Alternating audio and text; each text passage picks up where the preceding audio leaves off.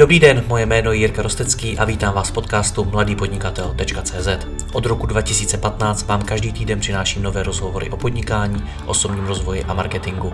Všechny najdete nejen zde jako audio, ale i jako video na webu www.mladýpodnikatel.cz. Pokračovat v mé tvorbě mohu i díky partnerům. Mezi nimi je i společnost Aputime, která firmám pomáhá optimalizovat interní procesy a ušetřit tak až miliony korun každý rok. Více informací najdete na www.aputime.cz. Tato epizoda je záznamem jednoho z mých živých vysílání, která pořádám nejen na webu, ale i na sociálních sítích. Pokud si nechcete další vysílání nechat ujít a mít možnost pokládat hostům otázky, sledujte mě na Facebooku. Děkuji vám za váš čas a neváhejte mi napsat na jiry.cz případně na Facebooku. Užijte si poslech.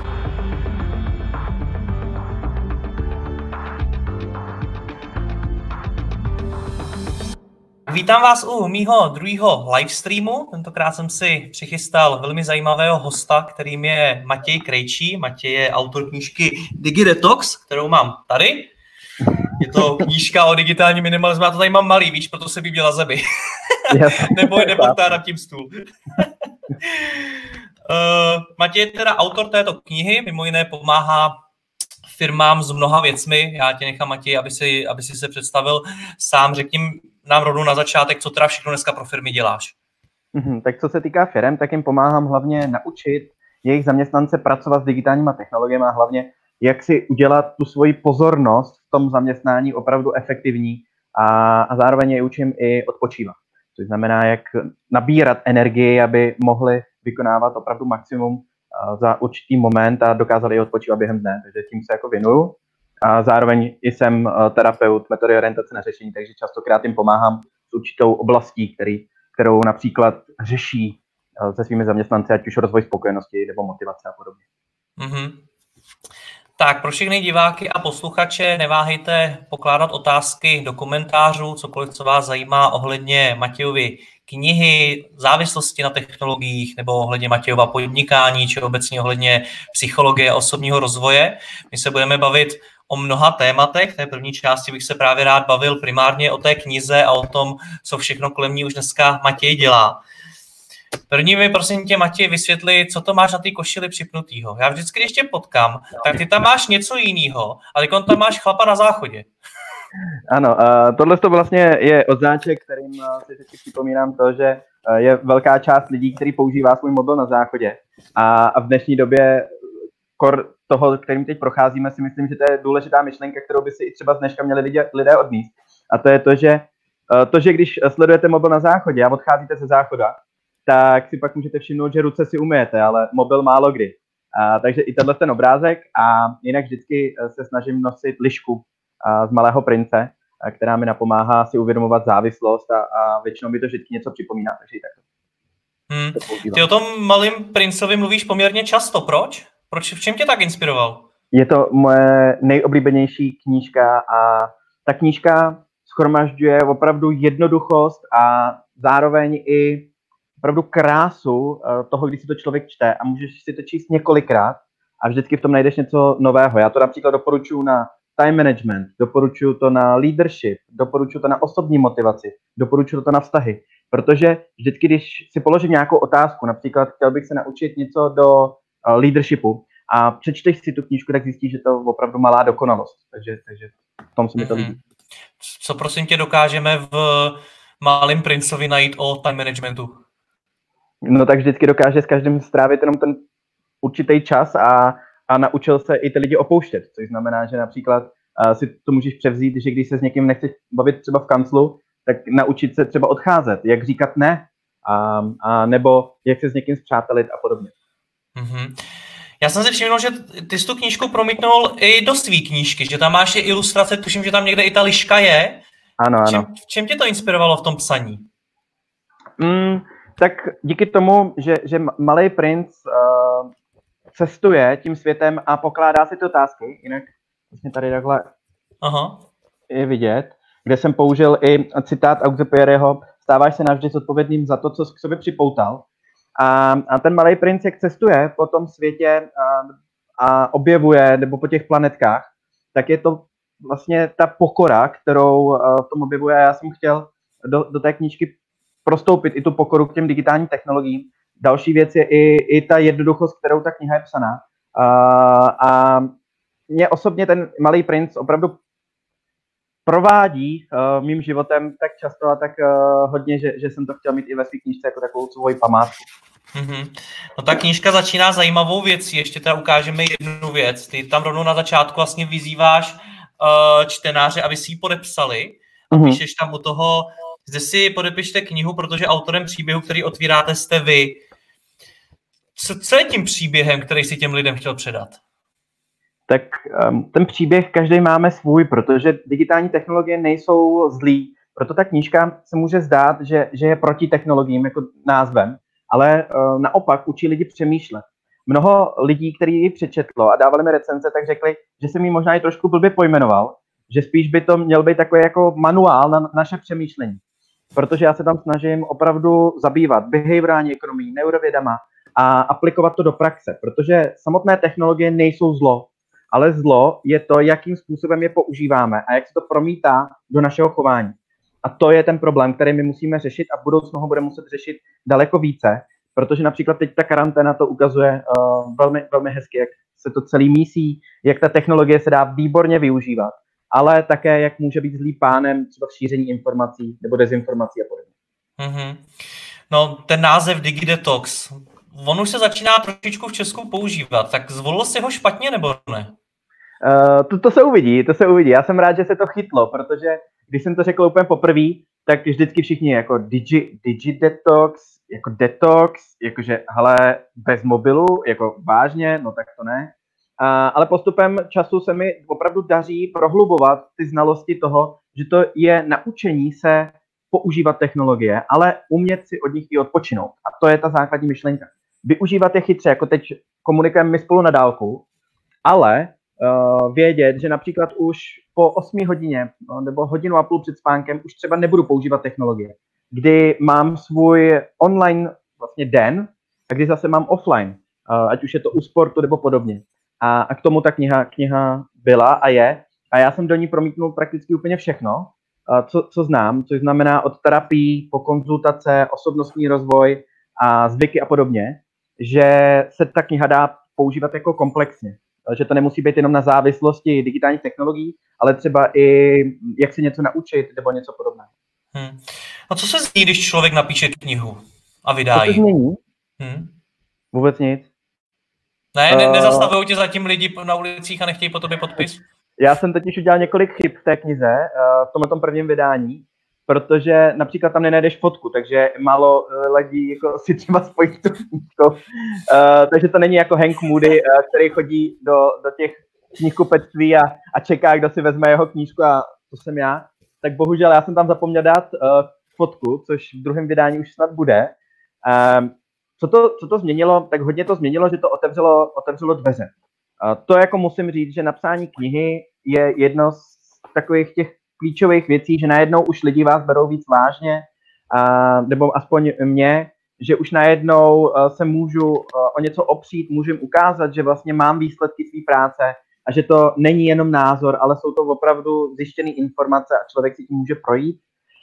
Takže v tomhle tom to hodně pomáhá. Ale jinak, abych ti pravdu řekl, jestli se něco změní, když napíšeš knížku, kor v dnešní době digitálu, kdy lidé už jako nečtou moc knížky, jako že by si opravdu je um, tak jako přemýšlivě četli. Oni dneska už se to čte hodně jako konzumně, to znamená, si přečteš tu knížku jednou, pak ji někde zašantročíš a málo kdy se k ní vracíš. Uh, nebo si pak čteš hodně články. Ale, ale já jsem ji snažil se napsat tak, abych si jednak já ji chtěl vždycky přečíst a aby byla takový manuál. Aby to nebylo jenom informativní knížka, kterou si prolistuješ, řekneš, jo, hele, zajímavý, jo, jo, fajn. Ale tam hodně cvičení, otázek a zamyšlení. Takže takhle jsem to koncipoval. Takže konkrétně to využíváš dneska ve svém biznisu jak?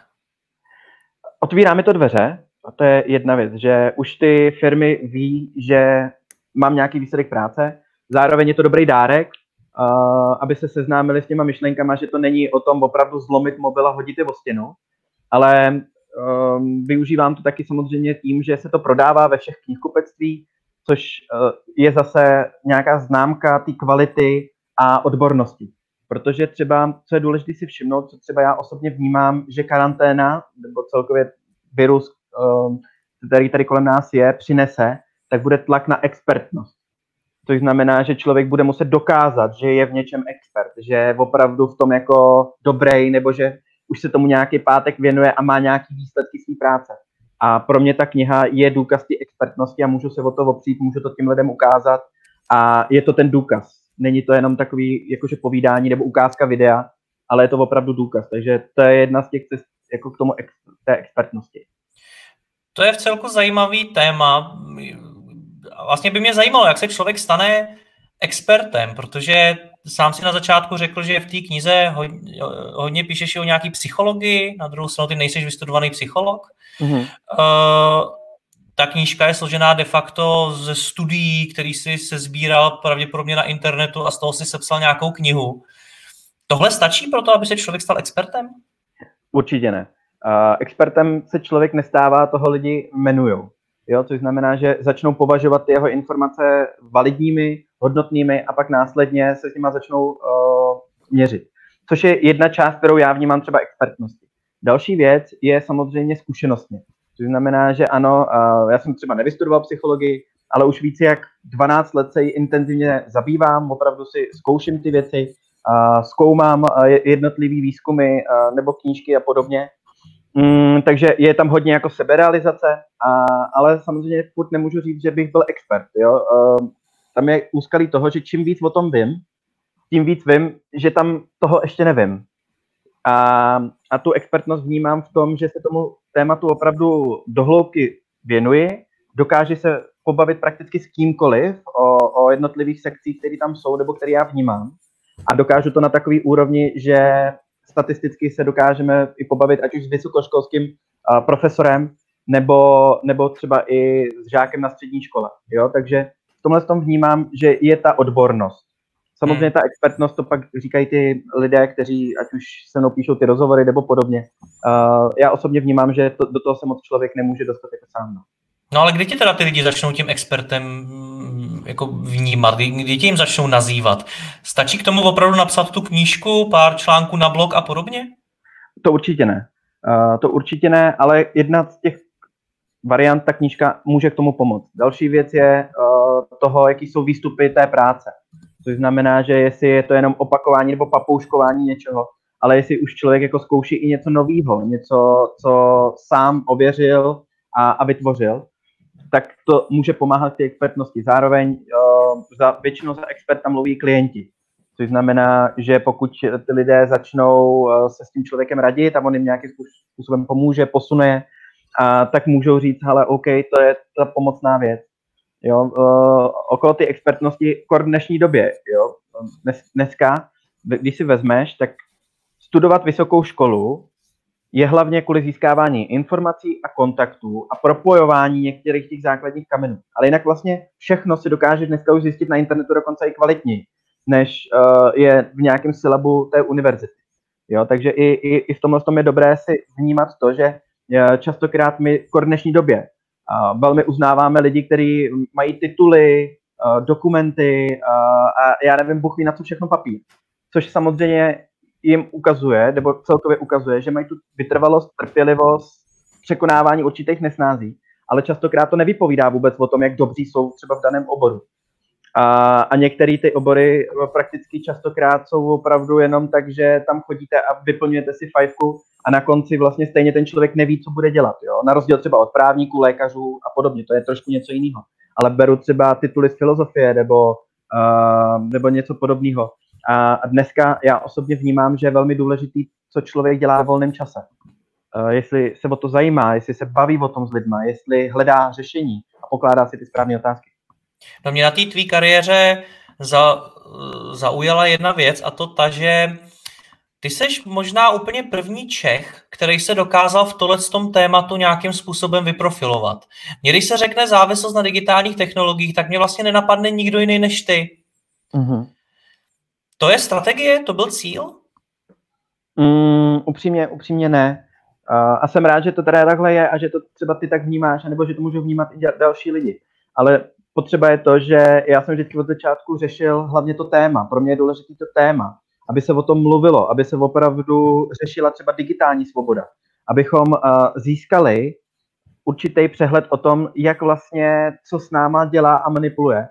A tohle to bylo pro mě to důležitější, takže možná i, i kvůli tomu je dobře o tom slyšet, protože uh, osobně mě jde hlavně o to téma a abychom hledali to řešení, abychom nekonzumovali slepě nové technologie jenom kvůli tomu, že je to strašně cool a super, ale abychom přemýšleli i nad tím, co to třeba způsobuje nebo jaký jsou úskalí. Takže tohle to uh, se snažím. Dobře, když říkáš, že tvým cílem bylo otevřít diskuzi o nějakém tématu, který je ještě k tomu jako poměrně kontroverzní, protože jako ty mobily si nechce dát a všichni si vlastně že na těch vůbec nejsou, málo kdo řekne, ano, mám s tím problém. Uh-huh. Tak eh, co následovalo potom? Následoval nějaký plán, jak to udělat, jak to téma v té společnosti otevřít?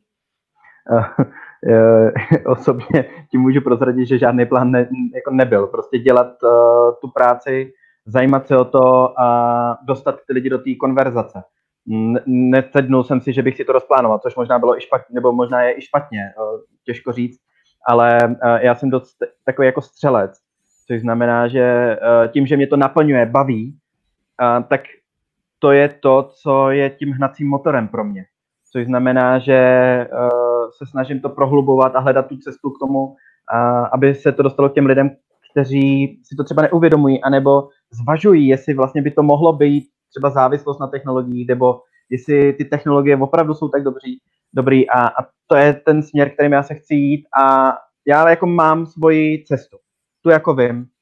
To, to je prostě směr určitý milníky, který jsem si dal, který bych chtěl postupem času splnit a teď jenom jako plním a, a častokrát to jedu opravdu jako pirát anebo, nebo něco podobného, kdy bez rozmyšlení prostě střílím. A není to vždycky dobře, a, ale někdy to taky není úplně špatně.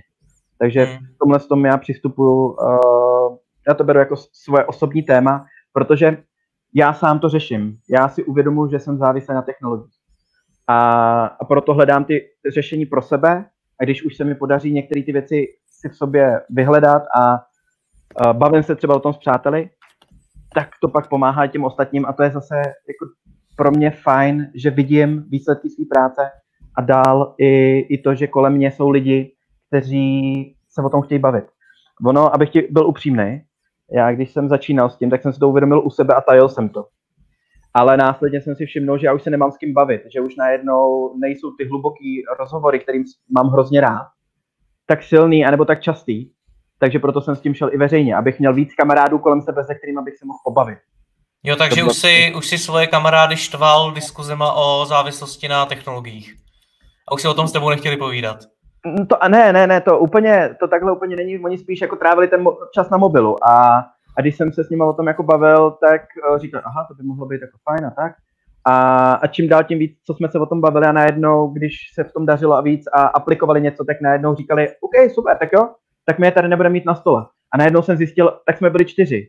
A pak najednou mi třeba kamarád řekl, hele, já jsem došel taky do druhé hospody s kámošema a taky jsme neměli mobily a bylo to super.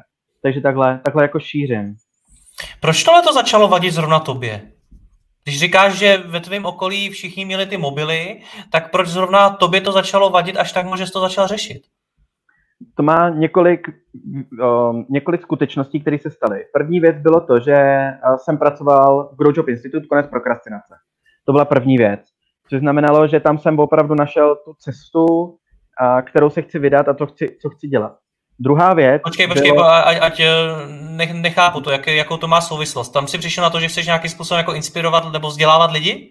Nebo co jsi tam našel v GrowJobu? Ano, uh, jednak toto a další věc je, že jsem daleko víc začal aplikovat techniky pozorování sebe sama, uh, ať už je to meditace, mindfulness, uh, rozvoj spokojenosti, uh, leadershipu a, a dalších a techniky, třeba time managementu a podobně. A tam jsem si začal najednou uvědomovat to, že jsem si na sobě všimnul, že například v jednu odpoledne jsem usínal, byl jsem extrémně unavený.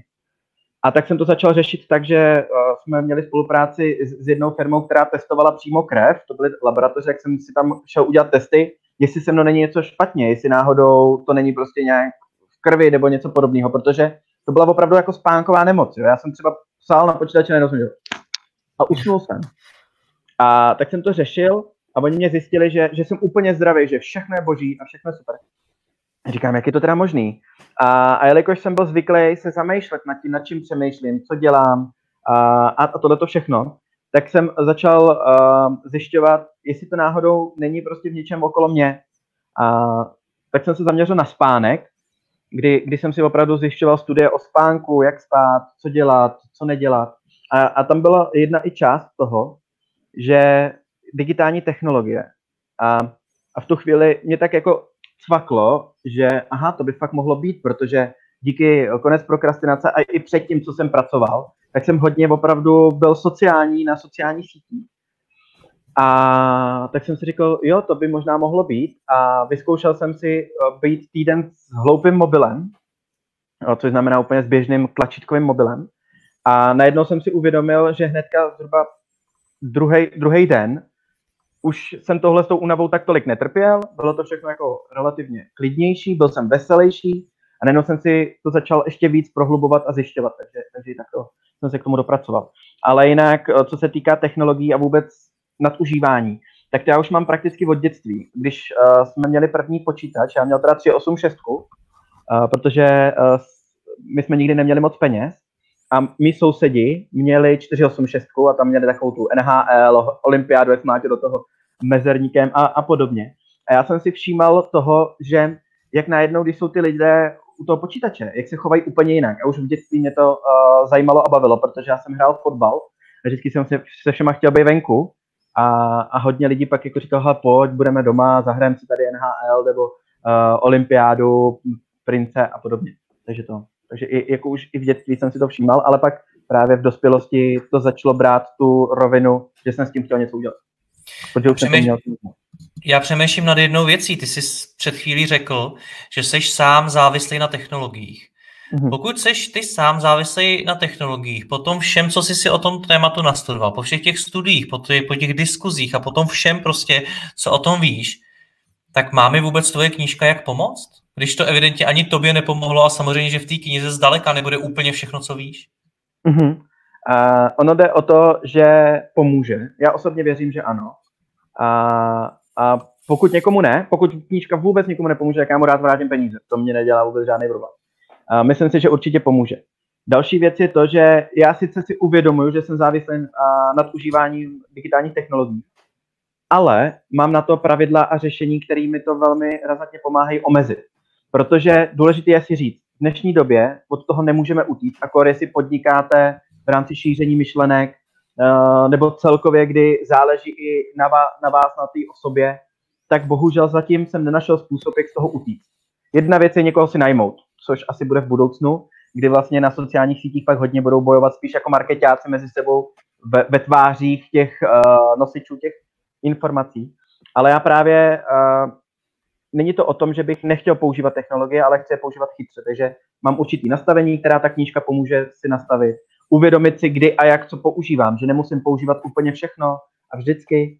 A další věc je, že pomáhá i k tomu si vlastně umět vypnout tu hlavu, ať už od práce nebo toho online světa. My jsme ti možná odpověděli na otázku, kterou nám tady na YouTube poslal eh, Josef. Mm-hmm. Ten se ptá, jak knížka pomůže v běžném životě. A předpokládám, že na to si v podstatě teď odpovídal. Nicméně, pokud bych se já teda z té knížky měl vzít pár věcí, které jako opravdu já můžu udělat v mém každodenním životě, tak jaký mm-hmm. by to byly? Tak uh, první věc by byl spánek, prostě kvalita spánku, což znamená uh, odstranit všechno z ložnice, co je nějakým způsobem, co svítí, ruší, uh, prostě vytvořit si z ložnice spánkovou oázu. To je první věc. Druhá věc je ve své domácnosti nebo celkově ve svém prostředí, tam, kde se pohybujete, v práci, doma, si nastavit ty zařízení tak, aby vás nerušily a abyste je používali, když chcete vy, ne když chtějí ty technologie nebo ty aplikace. A třetí věc, kterou si myslím, že knížka v běžném životě hodně pomůže, tak je vůbec se podívat na to, co se vlastně děje za tím displejem. Protože my si hodněkrát přemýšlíme o tom, že Facebook je uh, love brand, uh, Uber, že to je love brand a, a že to jsou vlastně firmy, které jako myslejí na ty lidi a, a opravdu jako jim záleží hlavně na blahu těch lidí. A najednou, když se podíváme za ten display, tak najednou zjistíme, že to jsou firmy, které najímají více jak tisíc lidí a každý den přemýšlejí nad tím, jak podlomit naši sebe, sebekontrolu, třeba i sebe důvěru a jak s tím pracovat tak, aby vlastně vytěžili co nejvíc možností z, z našich informací, dat a z naší pozornosti. Hmm. Pak tady mám otázku od Martina, ten se ptá, jak získat digitální svobodu, když jsme dnes sledováni, například mobil sám o sobě tě odposlouchává, pak ti nabízí různé produkty podle toho, jaké klíčové slova zaslechl. To nevím, jestli je pravda. Je to pravda? Chovají se takhle mobily? Uh, otázkou. Zatím uh, je to hodně o tom, že dost lidí uh, to říká, že to je pravda, dost lidí zase na druhou stranu říká, že to pravda není. Um, zatím nikdo nedokázal, nebo nejsem si teď úplně jistý, musel bych to pak případně dohledat, uh, nikdo nedokázal, že by nás absolutně odposlouchávali. Další ale věc je to, že většina těch aplikací tam dáváte povolení k tomu, aby poslouchali vaše hovory, četli si vaše SMSky, zprávy a měli uh, přístup do dalších uh, vašich soukromých věcí, ať už je to galerie, videokamera, což znamená, že ty aplikace mohou například na dálku třeba zapnout tu, tu kameru, nebo zapnout ten zvuk. Proto uh, třeba historicky uh, mafiáni měli vždycky hloupý telefon, kde vyndali tu baterku a, a díky tomu, že ta baterka nebo ten mobil je bez zdroje, tak vlastně nemůže fungovat, což dneska u chytrých telefonů nemůžeme udělat. To známe z filmu, ano. No, další věc, je, další věc je i to, že jak získat digitální svobodu. To je přesně o tom, zajímat se, kam ty naše data so, jdou a kterou aplikaci si nainstalovat a proč. Protože pak přesně dneska je třeba období, kor dneska, v této krizi, kdy vlastně se zneužívá naše solidarita, kdy my vlastně chceme pomoct světu a chceme být solidární k tomu, aby se ta situace co nejrychleji vyřešila. Takže budeme sdílet prakticky veškeré naše data. Ale už nám není moc zodpovězeno, kam ty data jdou, kdo s nima bude pracovat, jak s nima bude pracovat, co se všechno bude dít dál, co všechno budou sledovat. A, a my zároveň nemáme úplně tu kontrolu, co všechno se o nás děje, protože když si dneska vezmete chytrý telefon, pokud tam máte platební kartu už v tom mobilu, tak takový ten uh, Google Pay nebo Apple Pay a takovýhle, tak už vlastně ten mobil o vás ví absolutně úplně všechno. Kdy platíte, jak platíte, kdy utrácíte nejvíc uh, a cokoliv, cokoliv dalšího. Potom sleduje vaši polohu, uh, sleduje, s kým si píšete nejčastěji a, a, a všechny tyhle ty věci jsou samozřejmě data většinu těch zařízení nebo Apple nebo dejme tomu aplikací nezajímá Matěj Krejčí nebo Jiří Rostecký. Ale zajímá je, co dělá vysokoškolský vzdělaný člověk a s takovýma zálibama a vlastně to slouží k takové té osobní nebo personalizované reklamě. Což znamená, že v budoucnu vlastně už nebudeme koukat na reklamy, které nás nebudou moc bavit, ale budou hodně daný třeba i tím, co vyhledáváme, jak vyhledáváme, jak se budeme pracovat dál. A teď je právě otázkou do budoucnosti uh, v rámci té digitální svobody, což je aktivita, kterou bych chtěl hodně teď rozšířit. A to je zajímat se o to, jak my to můžeme třeba zastavit. Jo? Uh, dám jednoduchý příklad cookie. Jo, teď vždycky, když přijdeš někam na stránky, tak ti vyskočí, hele, souhlasíš s cookie, ale nemáš tam, že nesouhlasím. Máš tam jenom OK, anebo více informací a pak se tam musíš pročíst, jak to třeba zrušit, nebo podobně. Jo, uh, a proč tam vlastně není tlačítko ne, nechci a, a podobně. Jo, e, další věc je, že třeba, že jo, stát, uh, vtipné bylo to, že když uh, se řešil takový ten velké, velká kauza těch 400 milionů, nebo kolik to bylo na dálniční známky, tak se vlastně zjistilo, že tam údajně stát uh, chtěl protlačit i sledování kamerama řidičů, jo, což se třeba děje v Číně a podobně. No a my jsme to odsunuli ze stolu. A vem si, že v rámci koronaviru, tak už se to děje automaticky, prakticky se nás ani nebudou ptát, protože to nazvou, uh, nazvou to uh, třeba chytrou karanténou, což samozřejmě je výborný nástroj, ale uh, taky, taky jako je to velmi nebezpečný, nebezpečný pán, že? protože kdo bude mít přístupy k těm informacím a datům? Jo, můžeme vidět, že třeba za doby nečasové vlády, uh, myslím, že to byl nečas, kdy jeho partnerka využívala BIS a odposlouchávání a nevím podobně. Jo, a teď si vím, že bude mít soukromá osoba k tomu má třeba přístup, kdy dneska to je ještě v pohodě, protože ty lídři jsou třeba v klidu, ale je otázkou času, kdy najednou třeba tu firmu uh, bude mít na starost nějaký sociopat nebo psychopat, což se mi třeba líbí, jak o tom mluví Ryba smrdí od hlavy, uh, že většině, ve většině firm jsou vlastně sociopati a psychopati ve vedení. Uh, teď nevím, jak se jmenuje ten. A, jo, a, a teď najednou bude moct ovládat přemýšlení v rámci třeba Cambridge Analytica, kdy se zjistilo, že se ovládá skupina lidí a rozhodování třeba eh, lidí ve volbách. A to je otázkou, jak to budeme řešit v budoucnu, protože i digitální svět nezmizí. Takže i tak. Čímž krásně navazuje další otázka, která přišla na YouTube. Jak vidí budoucnost technologie versus člověk prismatem vývoje umělé inteligence v posledních letech? Mm-hmm. Výborná no, otázka. Ona se ta technologie bude stále zdokonalovat, že jo? Ona se stále zdokonaluje, tak to asi není pro tebe moc pozitivní. Mm, jak se to vezme? Um, osobně, osobně si myslím, že musíme se naučit prostě kritického myšlení a učit se nastavovat ty mantinely a hranice, kdy budu používat technologie a kdy zase ne. Samozřejmě umělá inteligence je úplně něco nového, co tady nikdy nebylo. Do téhle té chvíle všechno nějakým způsobem tady fungovalo. Uh, dopisy, psali jsme si dopisy, teď jsou e-maily. Uh, například, já nevím, volali jsme si z budky, dneska si voláme z mobilu. Všechno se akorát nějakým způsobem zjednodušuje a dává do konzumovatelnější podoby. Uh, příhody, jo, vemte si, já nevím, pří, příklad jsou třeba i um, Tetris nebo podobně. A, a teď už to je PlayStation a nějaké podobné věci.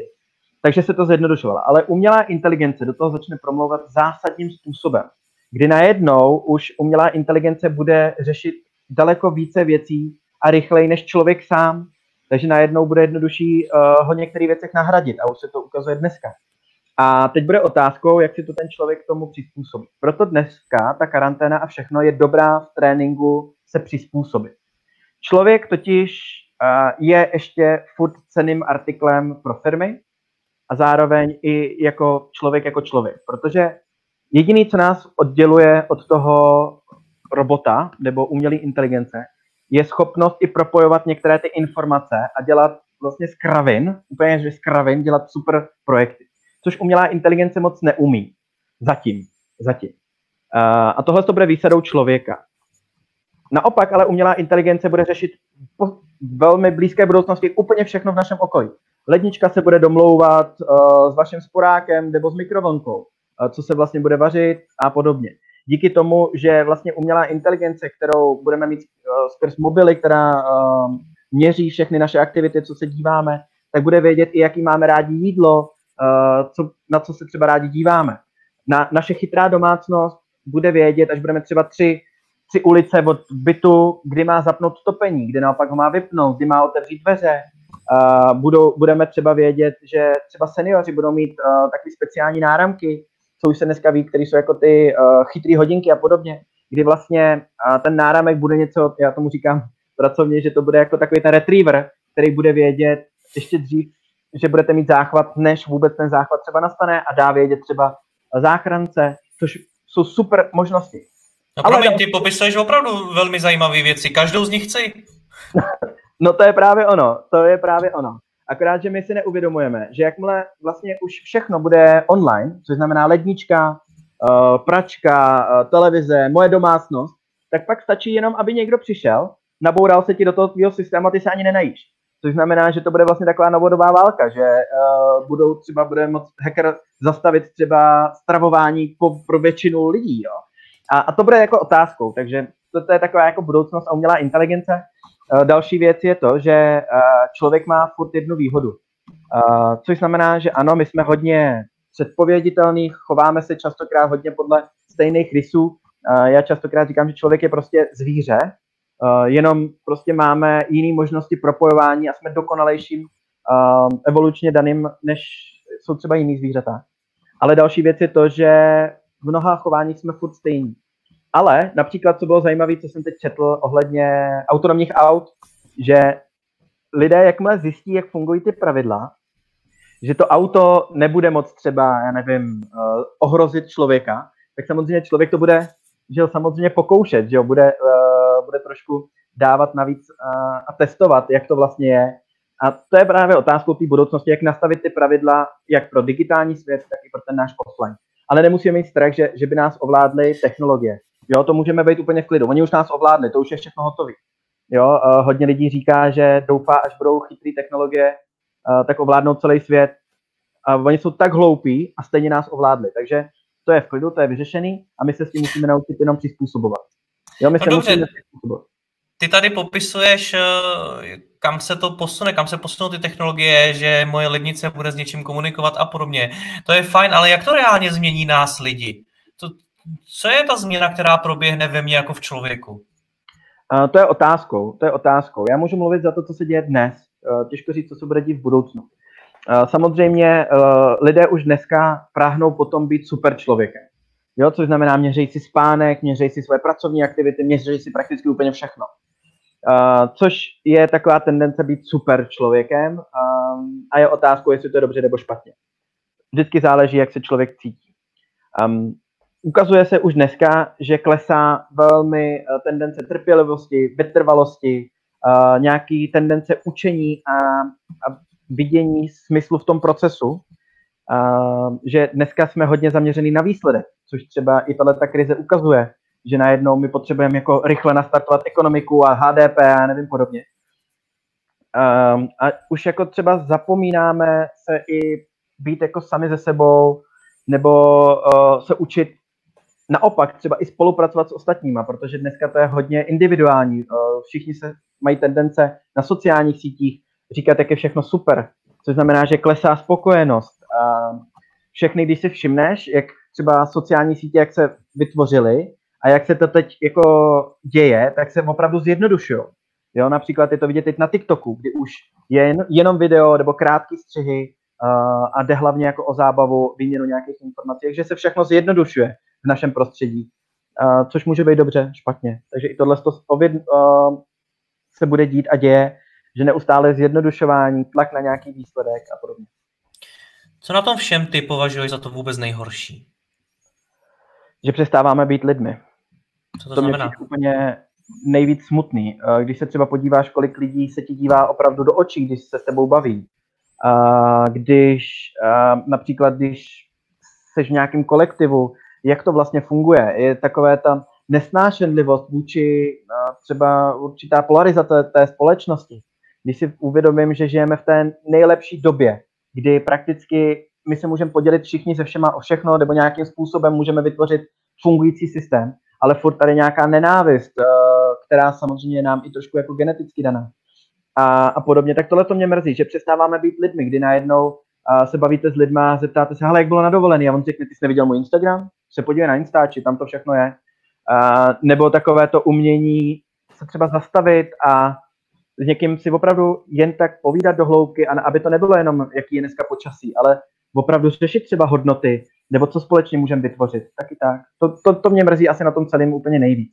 Že vlastně utíkáme do toho online světa, virtuální reality a zapomínáme na tu běžnou realitu vlastně té nedokonalosti. A ta nedokonalost je to kouzlo.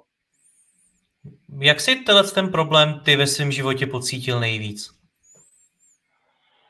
Mm, ve svém životě asi nejvíc. Jo. Jednak u sebe, že jsem si všimnul, když jsem třeba hodně využíval Instagram a podobný, že třeba jsem dělal některé činnosti jenom za záměrem, abych je mohl postnout, aby se mohl pochlubit ostatním, tak tohle to mě hodně, hodně vytáčelo a mrzelo.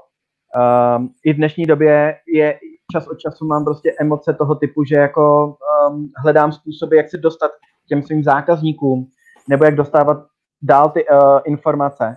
Akorát je opravdu jako těžký, což je pro mě dost těžký, uh, najít ten způsob, aby to bylo opravdu šetrně nebylo to nátlakový, nebo abych třeba přemýšlet, jak to napsat, ty texty a podobně, tak to je trošku pro mě teď náročný uh, v rámci toho, co chci dělat a čemu se věnuju. Jo? Uh, že vlastně, když si jako vezmeš, tak je paradox, což jsem třeba řešil, když jsem dopsal knížku a teď lidi se ptali, super, tak a teď půjdeš do těch jeskyní, nebo teď už si dopsal knížku, tak je to v pohodě, takže teď už nebudeš používat nic. A já jsem si vlastně pokládal tu otázku, jestli jako všechno vymazat a, a jít prostě stranou pryč, ale pak jsem si vlastně zjistil, že to volna není řešení. Řešení je právě to jít ven a jít tou kůží na trh a upozorňovat na to, co se děje a být s tím hlasitý, aby vlastně někdo byl protipólem toho, co se děje, protože samozřejmě ty kampaně, dejme tomu těch firm, který s tím pracují, tak tam do toho investují miliardy. To já nikdy nemůžu překonat. Ale, ale je to o tom vytvá, vytvářet ty otázky a tu skupinu těch lidí pomalu zvětšovat natolik, abychom se ptali, proč Facebook potřebuje tyhle ty data, tyhle ty informace? Proč třeba aplikace, já nemůžu odmítnout některé informace? Jo, nebo uh, proč jsou některé aplikace zdarma? Co od toho očekávají nebo hledají? Uh, jo, nebo uh, tyhle ty otázky si pokládat, tak je právě důležité být takhle viditelně. No ale není, jak říkám, uh, hledám případně někoho, kdo by šel i ke mně, abych já mohl si číst, uh, studovat, pracovat na tom a, a mohl třeba on šířit tu osvětu, ať už online jako marketák, ne, nebo uh, třeba i můj kolega. Mm-hmm. Když se bavíme o té závislosti, tak uh, Juraj se ptá, jaká je ideální nebo bezpečná doba s mobily, počítačem a u televize denně. Dá se to nějakým způsobem vůbec takhle uh, jako ohraničit, co už je moc, co je málo? Mm, u každého to trošku jinak. Jinak zdravím Juraje, já jsem viděl tvůj rozhovor a strašně super. A osobně uh, je, je právě i, bych i navázal na Juraje, protože jsem slyšel ten jeho příběh a je opravdu zajímavé, z čeho se dostal. Tak, tak já jenom zmíním, že pro ostatní jo. posluchače taky ho najdou v archivu, jak na Mladým podnikateli, tak případně jako podcast. Uh, je to zajímavý rozhovor. Velmi zajímavý. Juraj má za sebou velmi zajímavý příběh. Ano, a já vím, že, že uh, samozřejmě Juraj se teď věnuje daleko zajímavějším věcem, ale, ale je to právě to, že si prošel i určitou závislostí. A ta závislost na těch digitálních technologiích je velmi podobná, jako je závislost na nikotinu, gamblerství a alkoholismu. A ta digitální závislost je opravdu jako problém a my ji budeme muset řešit. Jaká je bezpečná doba? Pro každého je to trošku jiný. Já říkám, že je velmi důležitý, co na tom děláme. To znamená, že pokud tam pracujete, vytváříte něco, tak je to v pohodě. Jakmile ale sedíte na záchodě a jenom konzumujete Insta Stories nebo život někoho jiného, už můžete mít problém například už jenom během nějaké doby. E, několik věcí, které doporučuji si u sebe zjistit. Je první věc, kolik času tam trávíte a kde. To znamená, že třeba můžete zjistit, že uh, vlastně tam pracujete, odepisujete na e-maily a je to produktivní. Ale taky můžete zjistit, že třeba dvě hodiny trávíte na sociálních sítích, kde jenom tak jako swipeujete nebo děláte něco podobného.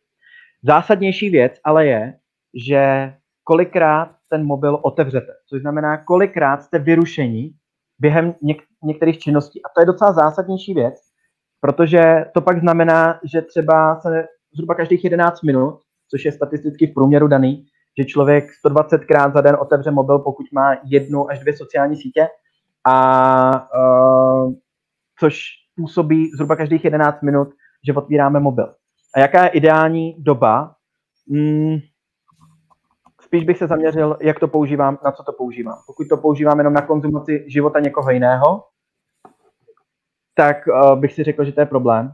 Pokud uh, to ale používám třeba jako pracovní nástroj, tak je to fajn, ale zase uh, ohraničit si tu dobu, že třeba si říct hodinu a půl po probuzení, nebudu koukat do ničeho digitálního, hodinu a půl před spánkem a zároveň vědět, že ty mobily jsou geniální nástroj na to, abychom pracovali 24 hodin denně, 7 dní v týdnu. Uh, já to vím, protože že podnikám a, a hodně lidí, kteří pracují na sebe nebo mají své firmy, tak vlastně neumí vypínat, protože neustále potřebují kontrolovat e-maily, stavy a podobně. A, tak je dobrý si prostě říct, kdy už mám jako konečnou pracovní dobu. Například si říct, že v 6 už prostě konečná třeba uh, v rámci práce onlineu a v půl osmi už třeba konečná uh, vůbec jako s digitálníma technologiemi. Tady další otázka z YouTube, takže doporučuješ v rámci digitálního detexu si odinstalovat Facebook, Instagram a podobně? Mm, úplně nedoporučuji, záleží, záleží. Já bych ještě, promiň, já bych ještě zdůraznil to slovo odinstalovat, to znamená, předpokládám úplně nesmazat si účet. to je právě to, co jsem chtěl říct. Záleží samozřejmě, eh, jak kdo ty sociální sítě využívá. Instagram jinak statisticky vychází jak jedna z nejhorších sociálních sítí, protože tam nejvíc funguje uh, rytmus porovnávání se s ostatníma, uh-huh. ale dá se, dá se využívat chytře uh, a efektivně, ale akorát ta hladina je opravdu nízká, velmi, velmi nízká a je to těžký najít. Uh, co já radím, nebo co já doporučuji, ať už svým klientům na setkání nebo workshopech, je rozhodnout si, které ty sociální sítě pro mě jsou důležité. To znamená, že jestli vím, že pro podnikání je pro mě důležitý LinkedIn, Facebook, Instagram, uh, Pinterest nebo já nevím cokoliv dalšího, tak je si uvědomit, že ho nemusíte mít v mobilu. Že ho můžete mít jenom na notebooku. Tím pádem na něm nebudete trávit tolik času, protože jakmile ho máte v mobilu, tak vám přicházejí upozornění. Nebo třeba uh, Messenger a podobně, kdy další věc je, jak funguje váš mozek, když třeba se chcete nudit nebo jedete třeba MHDčkou a máte chvilku, třeba víte, že máte tři minuty, tak si řeknete, hele, kouknu jenom, co je novýho a začnete se tam dívat. Jakmile to nemáte u sebe nainstalovaný, tak ten váš mozek pracuje trošku jinak a přemýšlí na něčím jiným. Takže já doporučuji třeba z mobilu, já třeba nemám sociální sítě v mobilu, ale mám je v notebooku. Uh, další věc, co, co doporučuju, tak je vymazat si automatické přihlašování. Což znamená, že už tam nemůžete jít takovým tím stylem jako, hmm, co bych teď dělal? A ah, jdu na Facebook a dáte takový to jenom F, všechno se vyplní a najednou už jste, už jste uh, tam, kde jste byli. Takže budete muset vyplnit e-mail a i přihlášení. Dokonce uh, pak je dobrý se pobavit i o bezpečnosti, což znamená dvojí přihlašování, kdy uh, najednou budete muset vědomně se rozhodovat, kdy to budete uh, používat. A to je daleko lepší, než když to děláte emočně. Což znamená, když ta aplikace chce, anebo když zrovna se jako nudíte. Takže doporučuji si vypnout automatické přihlašování a určit si, které ty uh, sociální sítě pro mě jsou ty důležité, nepotřebuješ všechny. Stejný autor se ptá na další otázku, jak aplikovat digitální detox v dnešní době, kdy se čím dál více věcí, služeb, peněz a dalších zdrojů přesouvá právě na internet. Ty jsi třeba zmiňoval no. už to Apple Pay rovně. Dneska už je otrava platit kreditkou. uh, no, kor ještě penězma, že jo? A ještě k tomu úplně do toho vůbec. Jo, kováky, ty ještě existují pro hodně lidí. Jo? Mm, uh, jak aplikovat v dnešní době? Je to právě určit si ty hranice. Uh, je důležité vědět, to, že to dělají všichni, ještě neznamená, že to je dobře. Uh, historicky třeba kouření byl taky trend. Najednou prostě všichni kouřili a ve filmech se kouřilo a v hospodách se kouřilo. Ale po čase jsme si uvědomili, že to není dobře. A že je potřeba určit nějaký hranice a že to je problém. A já si uh, dokážu říct, že i v budoucnu budeme říkat, že to je problém. A proto je dobré i dneska si nastavit ty hranice. Že uh, například nepotřebuju platit jako mobilem. Proč? Proč by měl ten mobil vědět o mě, když už to stejně bude vědět ta karta? Další věc je, že stačí, aby mi pak někdo ukradl mobil a vlastně bude mít celý můj život. Uh, celý můj bankovní účet, uh, všechny moje zprávy, fotky a buchví co. Takže dobrý si určit i hranice, kde co budu používat. Um, a další věc je, opravdu potřebuje váš mobil vědět úplně všechno o vás? Nebo uh, určitý jako mm, prodejci nebo, nebo kdokoliv má přístup k těm datům. Takže je o tom si hledat ty mantinely, co chci a co nechci a kam chci pustit tu technologii a kam ji pustit nechci. A, takže pak je dobrý si třeba dávat neveřejně některé věci, například skrývat, anebo uh, být opatrný, co sdílíte vůbec na internetu, protože jakmile jednou se to dostane na internet, už je to tam navždycky. Ty neustále zmiňuješ, já jsem se tady i poznamenal, že to budeme muset řešit do budoucna. Teď taky zmiňuješ, že se něco v budoucnu stane. Jako kdyby si naznačoval, že v budoucnu přijde nějaký moment, kdy už to opravdu bude hodně velký průser, tohle to všechno. Mm-hmm. Tak jako blížíme se teda do nějakého takového momentu a pokud jo, tak jak ten moment bude vypadat? Uh, ten moment už tady je. Akorát, že proč říkám, že budeme řešit, protože ještě není taková skupina lidí, kteří by si to absolutně uvědomovali a chtěli by s tím pohnout tak, aby se opravdu něco skutečně jako dělo. Proč říkám, že už to tady je? Je to o tom, že historicky už jsme se přesvědčili, jak to funguje. Cambridge Analytica, Avast únik informací,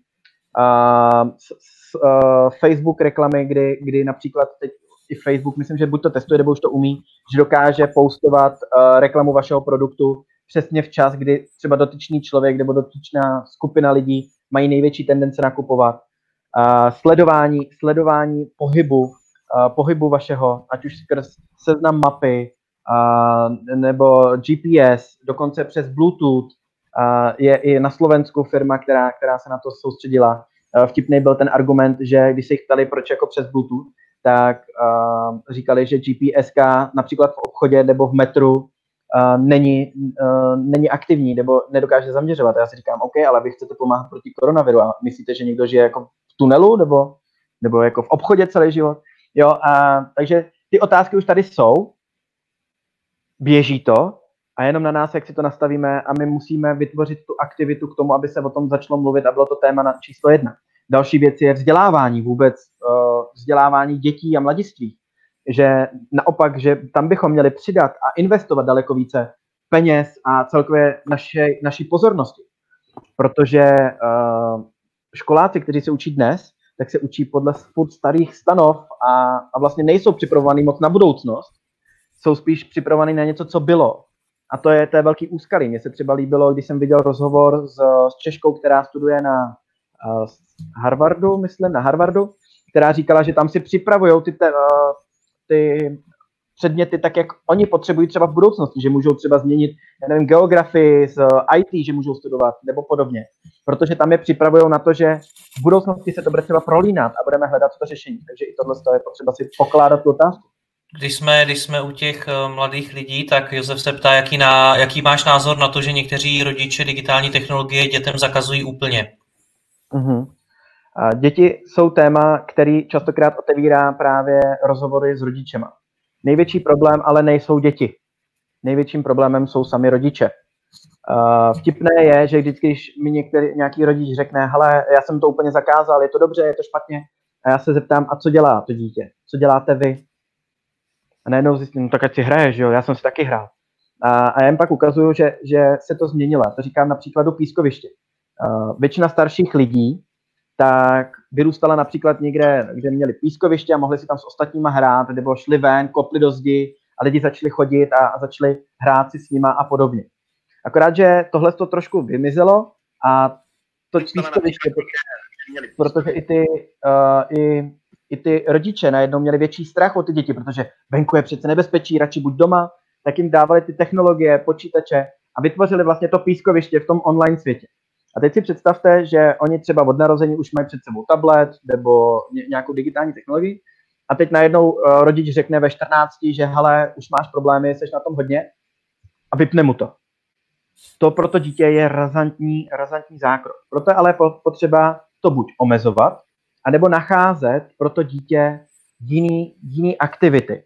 Další věc je, že i ten rodič, i když třeba technologiím nerozumí, tak by si měl najít ten čas a poprosit to dítě, ať ho pustí do toho jejich světa, ať pochopí, co se děje v té hře, s kým se baví, jak se baví a ať třeba se nechá poučit nebo učit od toho dítěte. Uh, proč ale zákazy nefungují? Já vždycky ukazuju jedno, jedno takové cvičení a to je na nic teď nemyslete, což nejde úplně, vždycky na něco musíte myslet. A teď si vemte, že si zakažte přemýšlet nad Mickey Mousem, nad tím myšákem s velkýma černýma ušima. Nemyslete na něj. Zakažte si to. Klidně si řekněte nahlas. Nechci myslet na to, jak uh, tenhle ten myšák Mickey Mouse se kamarádí se svojí nejlepší kámoškou, jak se jmenuje. A můžete najednou vidět, jak to ve vašem mozku vlastně funguje. A jakmile si něco zakazujete, tak na to máte daleko větší chuť. Proto je dobré to nahradit něčím jiným, něčím novým. A, a tohle to pomáhá. Jakmile ale tam to dítě, vy mu řeknete, hele, vypínám ti Wi-Fi. Máš konečnou, nebo a seš bez počítače, abych si hrát. A to dítě na to není zvyklý a nedáte mu nějakou variantu jinou, tak eh, to pro něj bude spíš utrpení a bude hledat, jak ty zákazy obejít, eh, jak vás obelhat. Já vždycky radši říkám, vytvořte to na důvěře. A hlavně si všímejte, co děláte vy, když přijdete domů. Hodně lidí přijde domů, pustí si televizi, mobil a začnou hrát na počítači nebo něco takového a, nebo pracují na tom počítači a říkají, hele, teď já tam pracuji, já vydělávám peníze, aby si ty mohl chodit do školy. A ty děti to takhle nevnímají. Ty vnímají, že jste s tím zařízením. Takže proto je dobrý i si všímat, co děláte vy a vtáhnout je třeba do hry. Uh. Vymýšlet nějakou deskovku nebo podobně. Často se říká, že tak ty nejmladší generace, ty, co jsou dneska děti, tak mm. ty na tom budou ještě mnohem hůř, než jsme na tom dneska my. Tak je to pravda? Ale upřímně, um, já díky tomu, že přednáším na středních uh, a gymnázích, středních školách a gymnázích, základkách, tak ty děti naopak uh, si myslím, že budou v tom ještě o trošku lepší.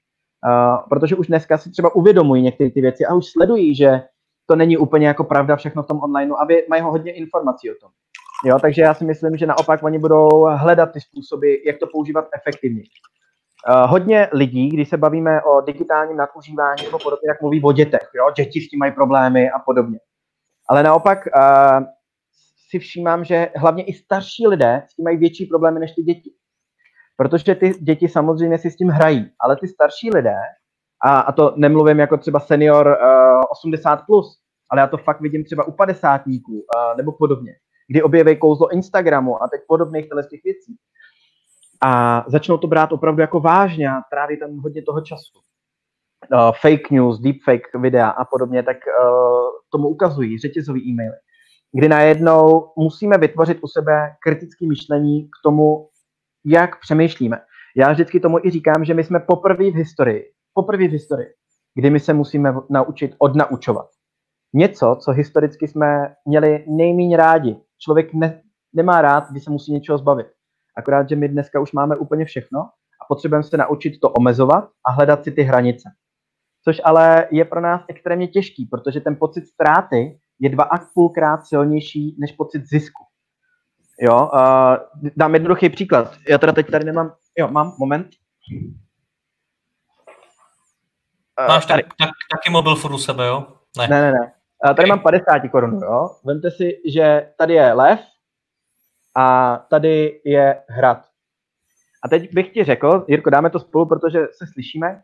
Uh, když padne hrad, tak ty mě dáš 10 tisíc korun.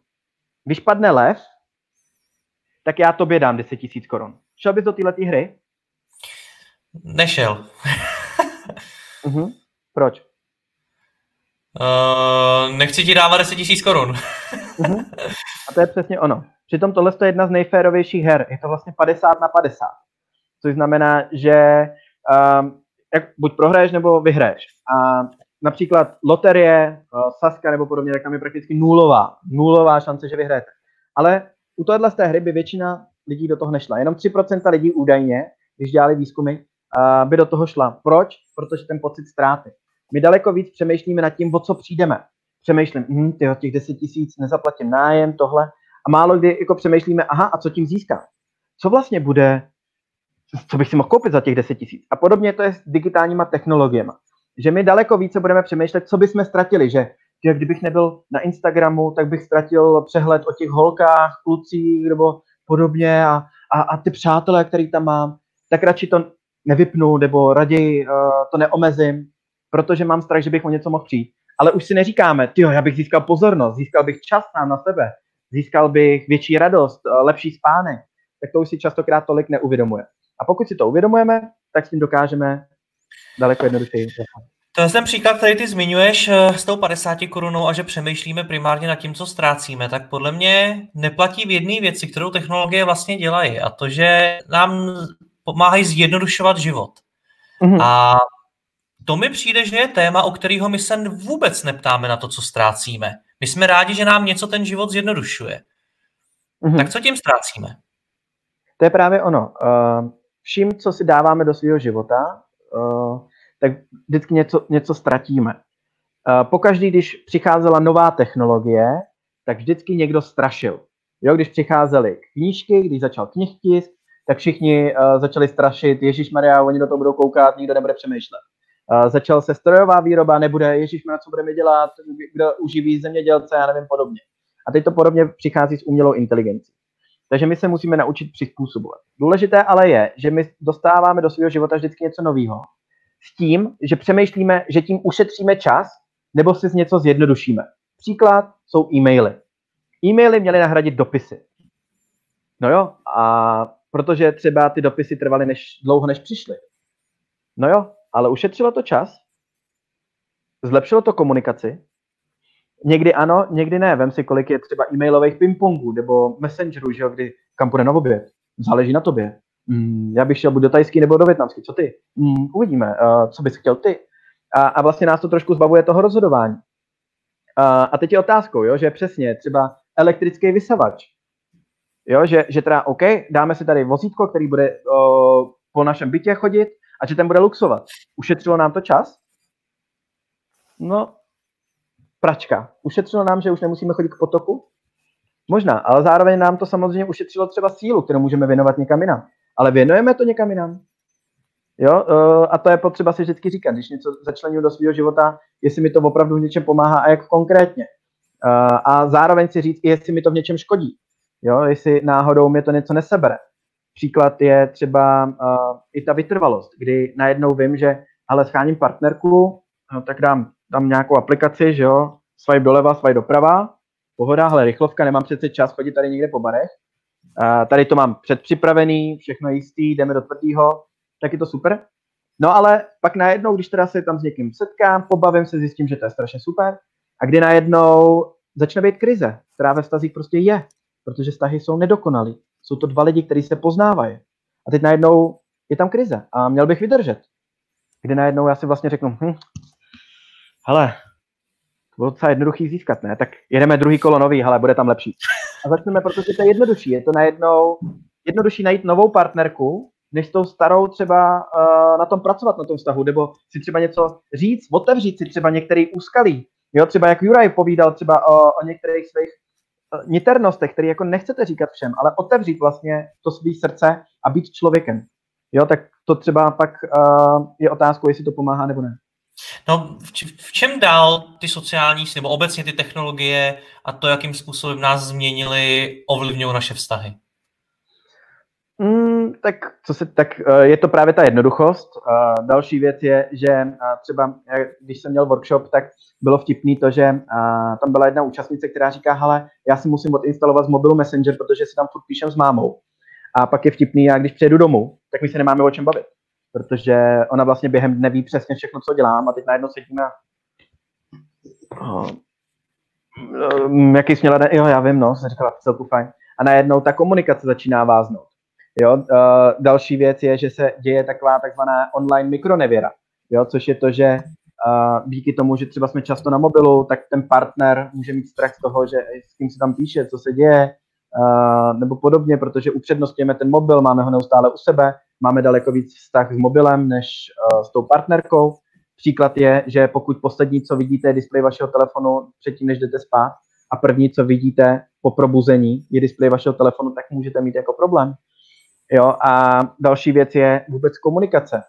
Když si všimneš při rozhovoru, jak najednou lidi třeba používají jenom takové jako plochý výrazy, kdy třeba daleko se ukazuje, že třeba teď si daleko více raději píšeme, než uh, si třeba mluvíme, protože v tom psaném slově já mám čas si to rozmyslet.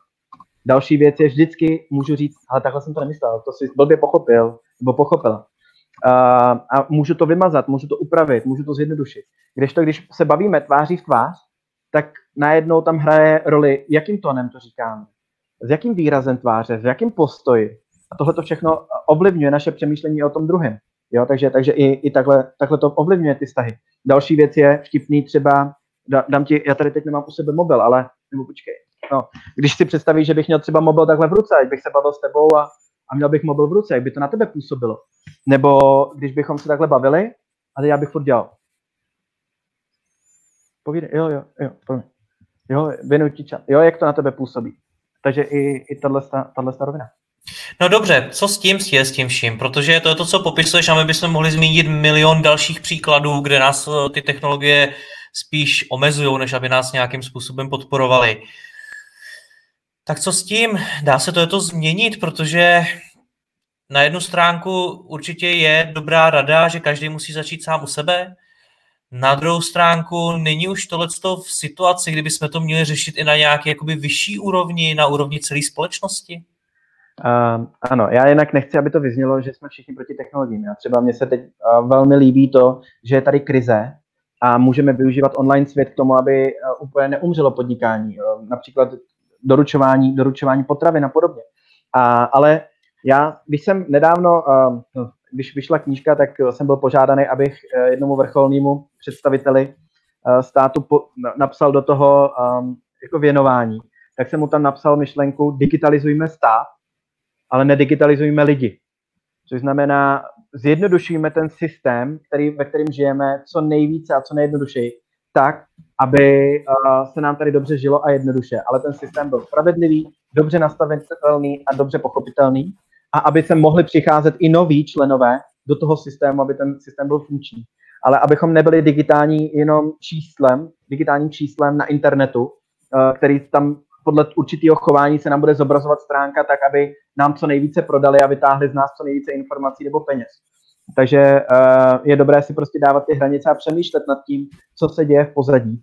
A nenechat to jako, jen tak jako přehlížet. Nenechat to uh, tak jako, hele, to dělají všichni, je to v pohodě jo, a, ale naopak si přemýšlet nad tím, jak to ovlivňuje mě, jak to ovlivňuje můj, mý vztahy, jak to ovlivňuje moji efektivitu, spokojenost a hledat to řešení. Pokládat si ty správné otázky.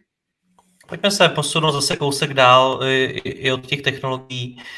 Co tě tak baví na psychologii? Um, baví mě objevování, já si vždycky pokládám ty otázky, takže objevování těch otázek. Další věc, která mě baví, tak je sledování toho, jak my si myslíme, že jsme originální a jedineční, ale přitom se jako chováme hodně podobně i všichni ostatní. Že jako ta jedinečnost a taková jako svoboda toho rozhodování prakticky jako neexistuje.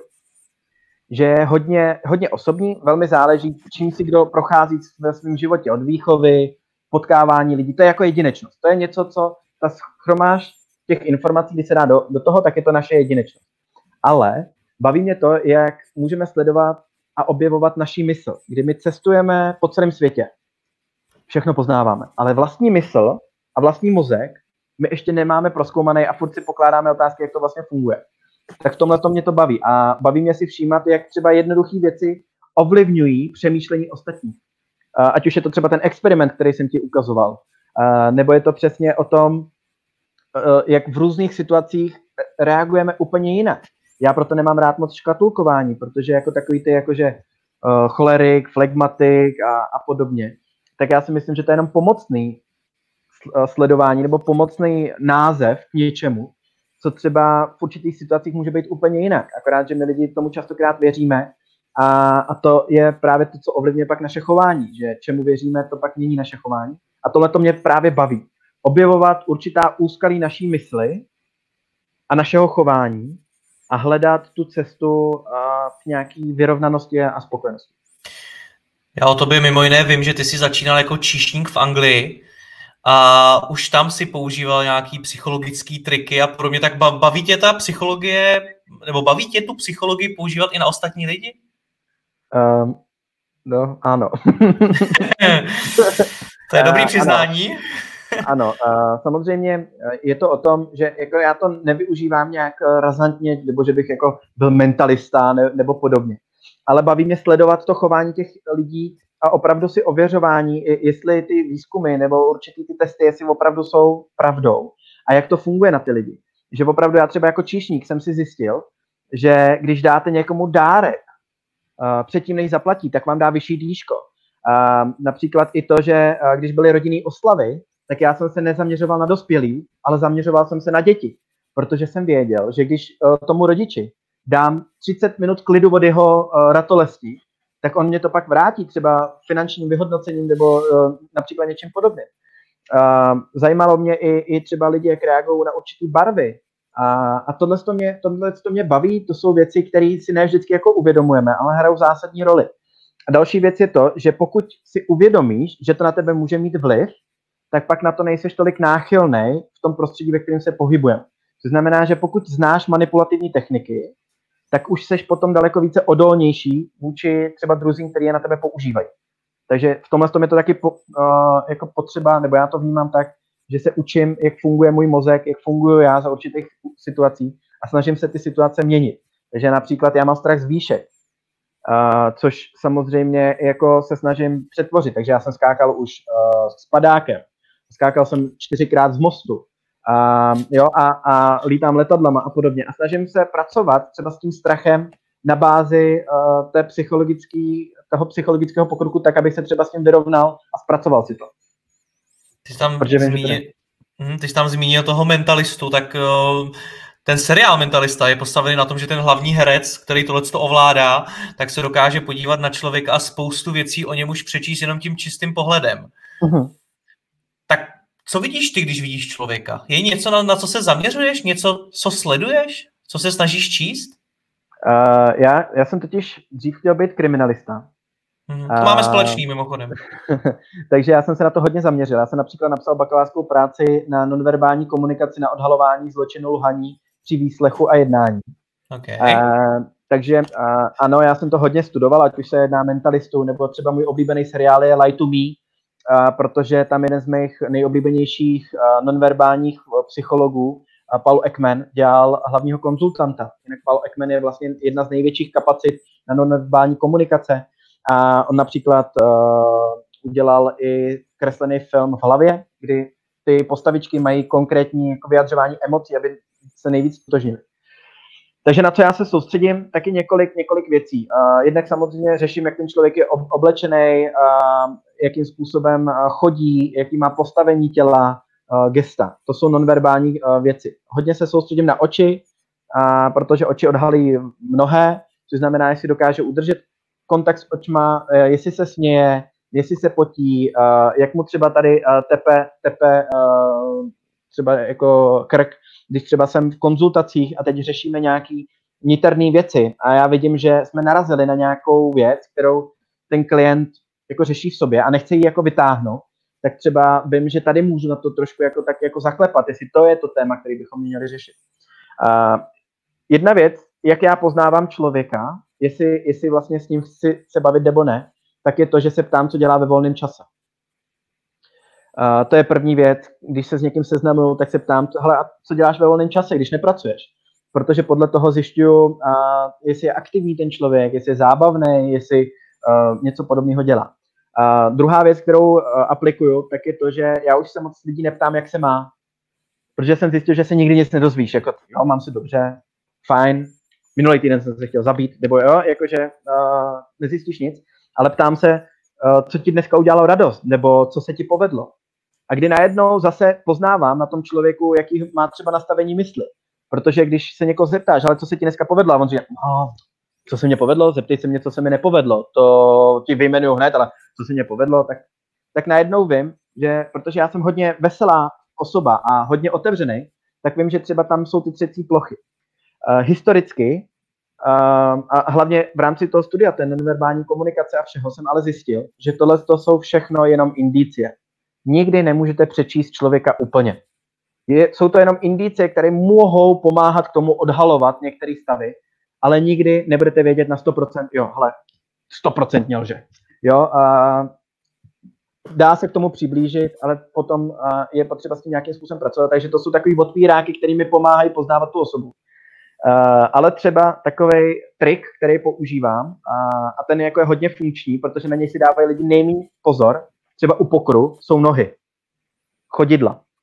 U pokru je odhalování toho, jestli blafuje nebo ne, jsou chodidla, málo kdy ne uh, ten trup, protože na to si dáváme extrémní pozor. To je jako zmražený a to.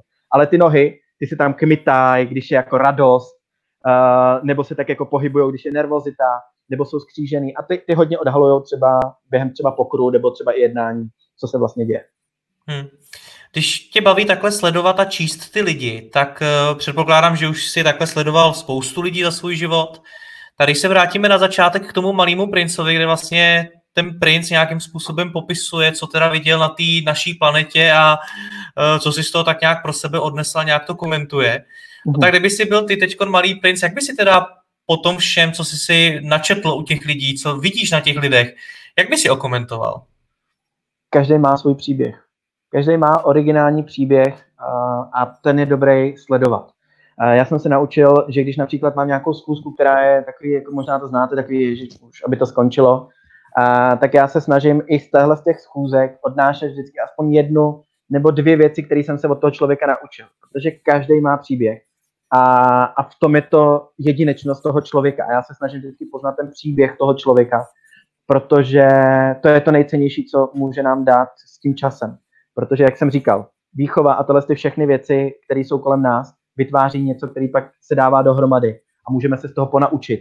A, a to je třeba věc, kterou já, kdybych byl takhle tím malým princ, tak je to, že každý má originální příběh a ten je dobré se zajímat, o něj se je dobré se zajímat. A jsou nějaký příběhy, které tě opravdu výrazně změnily a můžeš je tady zmínit?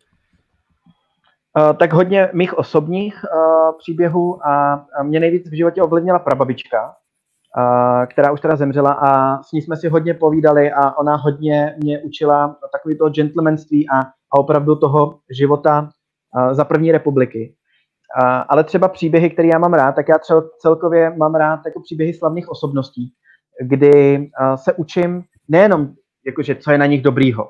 Jo, a mně se vždycky občas jako nelíbí ta glorifikace těch lidí, jako o hmm. Steveovi Jobsovi, že to byl super podnikatel. Ale baví mě hledat i ty úskalí, baví mě hledat i tu druhou část. Vlastně takový, že každý z nás má tu dobrou stránku a tu zlou stránku. Uh, nikdo není úplně, že dokonalej ani matka Teresa nebyla, jo, ta na smrtelný posteli prej údajně jako nebyla spokojená sama ze sebou, co jako dokázala, přitom dělala dobro. A baví mě hledat tyhle ty dvě varianty, takže já si hodně uh, sleduju ty životopisní příběhy, ať už je to Lance Armstrong, uh, který začal jako velká ikona, udělal mnoho pro cyklistiku, ale dopoval. Další věc je ale položit si otázku, no on dopoval, ale oni všichni dopovali. Tak proč se řve jenom na něj? Jo, a uh, třeba nebo sledování například i uh, třeba Avicii, teď mě zasáhl nejvíc třeba takový příběh, kdy ten člověk dělal něco, co, ho, co miloval, co ho opravdu naplňovalo. A najednou ho to zabilo, protože najednou mu to vysálo veškerou energii, kdy ty lidi okolo něj ho vysávali. Doporučuji se podívat na dokument uh, Avicii uh, for Life, nebo tak nějak se to jmenuje. Kdy, stories. Nebo Stories, uh, omlouvám se. Jo, kdy, kdy vlastně tam je přesně vidět ten jeho začátek, to zapálení a pak najednou, najednou ta sláva, to, že ten úspěch ho vlastně sežral. A to je zajímavý si všimnout, že všechny slavné příběhy vždycky končí u úspěchu že najednou vlastně ten úspěch je většinou sežere. Že ta popularita, Amy Van Houston, Steve Jobs, uh, Elon Musk, dejme tomu, uh, jo, um, můžeme vidět Hitler, uh, a můžeme si všimnout těch příběhů, že jakmile se to pak začalo dostávat do toho mainstreamu, nebo ta velká masa, takže už pak ty lidi byli třeba vyčerpaní, nevěděli, jak s tou utíct uh, a hledali ty východiska, protože ano, všichni vám říkají, dělejte to, co máte rádi, milujte to. Ale teď si představte, že vás to živí jste v tom opravdu dobří, ale najednou už nemáte soukromí, musíte vyměňovat něco za něco, takže i takhle, takhle to jako je. A i Tomáš Miller je vtipnej, ten se ptá, co vidíš na Jirkovi. Tak co vidíš na mě a možná to pak vypnu, ale co vidíš na mém běžným poker faceu, ale já se neumím usmívat. Uh, no co já vidím, tak já vidím, že, že, že se věnuješ i více věcem, uh, že tam sleduješ i uh, něco, něco jiného vždycky během toho, co odpovídám. No komentáře, pozor, komentáře no. tady jedu. Na, na mnoha no. místech to musím sledovat. no právě, takže, takže to, to si všímám, že, že samozřejmě hezky položíš otázku a pak a cestuješ, cestuješ i někde, někde jinde. A co, co samozřejmě můžu uh, vidět, uh, tak je uh, zajímavý i jaký máš knížky za sebou, že už jenom podle barev uh, poznám, protože tam máš Petrsna a 12 pravidel, uh, no. což je velmi zajímavá knížka. Samozřejmě uh, kitku, kterou máš v pozadí, a, tak to je nějaký břečťan, že jo, to, což není moc náchyl, nebo náchylný, nebo ne, ne, nemoc se o to moc starat. A, a potom a, je, je, je, i dobrý, že vidět, samozřejmě, že počkej, uh, ty Teď se bojím. ne, ne, ne, že, že je docela zajímavý, že máš i kitku zavřeno, jestli to je teda zavřený uh, v té vitríně. Ta je uh, umělá, tam mi zbyla, tak tam mám pro, pro design. takže, takže i to mám, no, asi, asi takto. Musím se víc zamyslet nad tím, co o mě vypovídá tohleto improvizovaný pozadí, který jsem si udělal v rychlosti na bytě, teď v karanténě. Uh, chápu, ale tak já mám za sebou uh, knihovnu, aby to taky jako vypadalo, že hodně čtu, což já čtu. Takže... aby jsme vypadali trochu chytrý. No, co tě baví na mozku? Co mě baví na mozku? Uh, jak mu nerozumíme? Uh, baví mě ta sladká nevědomost. Uh, líbí se mi to, že to, co jsme si mysleli, že je pravda před stolety, tak už dneska je vyvrácený. Naopak, co jsme si říkali, že nefunguje, tak dneska bereme jako hlavní věc. A to mě baví. A bohužel to nese sebou i ty úskalí, že například že jo, meditace. Vem si, že buddhismu, meditace už jsou strašně dlouhou dobu. A, a až teprve teď to prochází do té společnosti. A, ale zase se z toho začíná stávat takový to jako vyždímávání a, a, a monetizování a vlastně kvalitní myšlenky, kdy najednou dneska meditace už je jako sport, kdy najednou jako místo toho, abychom vypli, byli sami ze sebou, učili se dýchat, vnímali ten dech a vnímali naše přirozené uh, věci, tak najednou se to děje tak, že si to zapneme 10 minut, 10 minut čekáme a už jako musíme být někde jinde. Krásně to je vidět na józe. Yoga, jak se změnila za posledních let, tak to je úplně že uh, zajímavý. Že když se někoho zeptáš, kdo dělá jogu, co se mu vlastně na tom líbí, tak ti většinou řekne, je to dobrý cvičení. Takový, tam se člověk protáhne, má tam pár jako věcí a stal se z toho takový jako opravdu jako gymnastika. Ale přitom yoga je i jako filozofický jednání, kdy, kdy záleží i na tom uh, cítění, prodýchávání, meditace během toho cvičení a, a uh, opravdu vnímání těch jednotlivých figur. A pak jenom můžeš zjistit, no hele, jako protažení dobrý, ale byla tam moc té ezoteriky, jo? moc takového, to, té meditace, no to, to, to mě nejde kdy najednou to opravdu lidi jako znásilní, tak dobrý koncept, že, že to jako je. Ale já se nedivím, jo? on za to může hodně i Bikram a, a podobně, což je člověk, který na tom uh, hodně zbohatnul a, a uh, je o něm hodně dokumentů, nebo velmi zajímavý dokument, takže je to vždycky o těch lidech. v tom je to jako zajímavý a to mě baví na tom mozku. Že je to o lidech, jak fungujeme a jak se to v tom mozku jako schromažďuje a že víme o něm tak málo. A přitom jako objevujeme vesmír, Mars a, a přitom o svém mozku víme velmi málo. Když jsme u toho, u toho odpočinku, tak tady jsem vybral komentář Matěje, který se ptá, jak relaxuješ ty. A vzpomněl jsem si tady na jednu, jednu část tvý knihy, kde ty píšeš, že klíčem k dlouhověkosti je praktikování přirozeného dvoufázového spánku a zdravá strava. V odpoledních hodinách naše tělo nechce pracovat, ale spát nebo dřímat. Mhm. No tak se samozřejmě nabízí, jestli tě zajímá dlouhověkost a jestli teda máš dvoufázový spánek. Ano, uh, snažím se ho hodně aplikovat, že si dávám šlofíčka na 20 minutek, uh, takže, takže to, to dodržuju. Uh, skoro Fakt to dáváš, den. jako že, že zvládáš každý den, nebo tak, teď v té karanténě to zvládá mnoho z nás, jo, ale zvládáš to i při běžném jako fungování? Ano, já naštěstí moje práce nebyla, nebo není tak náročná, že, že by um, to nešlo. Zároveň v mém bývalém kanclu jsme měli gauč, který jsem uh, hodně jako opravdu využíval a těch 20 minut si vždycky jako člověk najde. Jo, to, to není nic hroznýho, nebo tu půl hodinu, dejme tomu. Co se změnilo, jo, takže... když, jsi, když jsi s tím začal? Když jsi začal přes den 20 minut spát? Eh, na, například jsem zjistil, že uh, kolem druhý a třetí, když se nám šlofíka ve 12, třeba po obědě nebo podobně, tak uh, najednou mám víc energie, uh, líp mi to myslí um, a je to takový, že uh, nejsem takový ten utahaný nebo jako neustále v tom kole, ale uh, rozdělím si ten den, že ho mám vlastně dopolední část a odpolední část, takže to mám jako danou pauzu. Uh, takže tohle to mě pomohlo. Mít víc energie a být i spokojenější, takový jako kreativnější. Hmm. Ať odpovíme Matějovi úplně, tak jak dál relaxuješ? Tak, uh, já mám několik re, uh, relaxí, protože já, moje práce je mým posláním a opravdu já ji dokážu dělat 24 hodin denně. Takže já jsem se musel naučit dělat nové věci, kde musím vypnout mozek, protože já jsem si uvědomil, že čtu knížku, pracuju, koukám na film, pracuju. Že najednou všude byla kolem mě práce. Jo. Takže jsem potřeboval eh, najít ten relax a já jsem začal tančit. Takže uh, to byla jedna věc, já jsem totiž hudebně hluchý úplně. Uh, a takže jsem se potřeboval naučit, kde vypnout tu, uh, ten mozek. A při tom tanci, já tancuju bačátu, kizombu a New Style Hustle, kde najednou jsem zjistil, že opravdu se musím soustředit, kdy mám dělat jako figuru a co. Takže tanec mě v tom absolutně pomáhá. Pak uh, relaxuju meditací, což opravdu se snažím uh, co nejvíc aplikovat, uh, když už když už ne, například opravdu si sednutím a třeba pomocí aplikace Headspace projít 10 minut, uh, nebo třeba já dělám i 30 minutový, tak dělám takzvaně bdělou, bdělou pozornost. Což znamená to, že opravdu, když třeba jim, mám oběd, tak jenom jim jenom se soustředím na to jídlo. To je zatraceně těžká věc. Ano. Uh, nebo když si čistím zuby, tak si opravdu čistím zuby a nepřemýšlím si, já co budu dělat potom, bla, bla, bla, ale opravdu se soustředím na každý ten tah a ten pocit.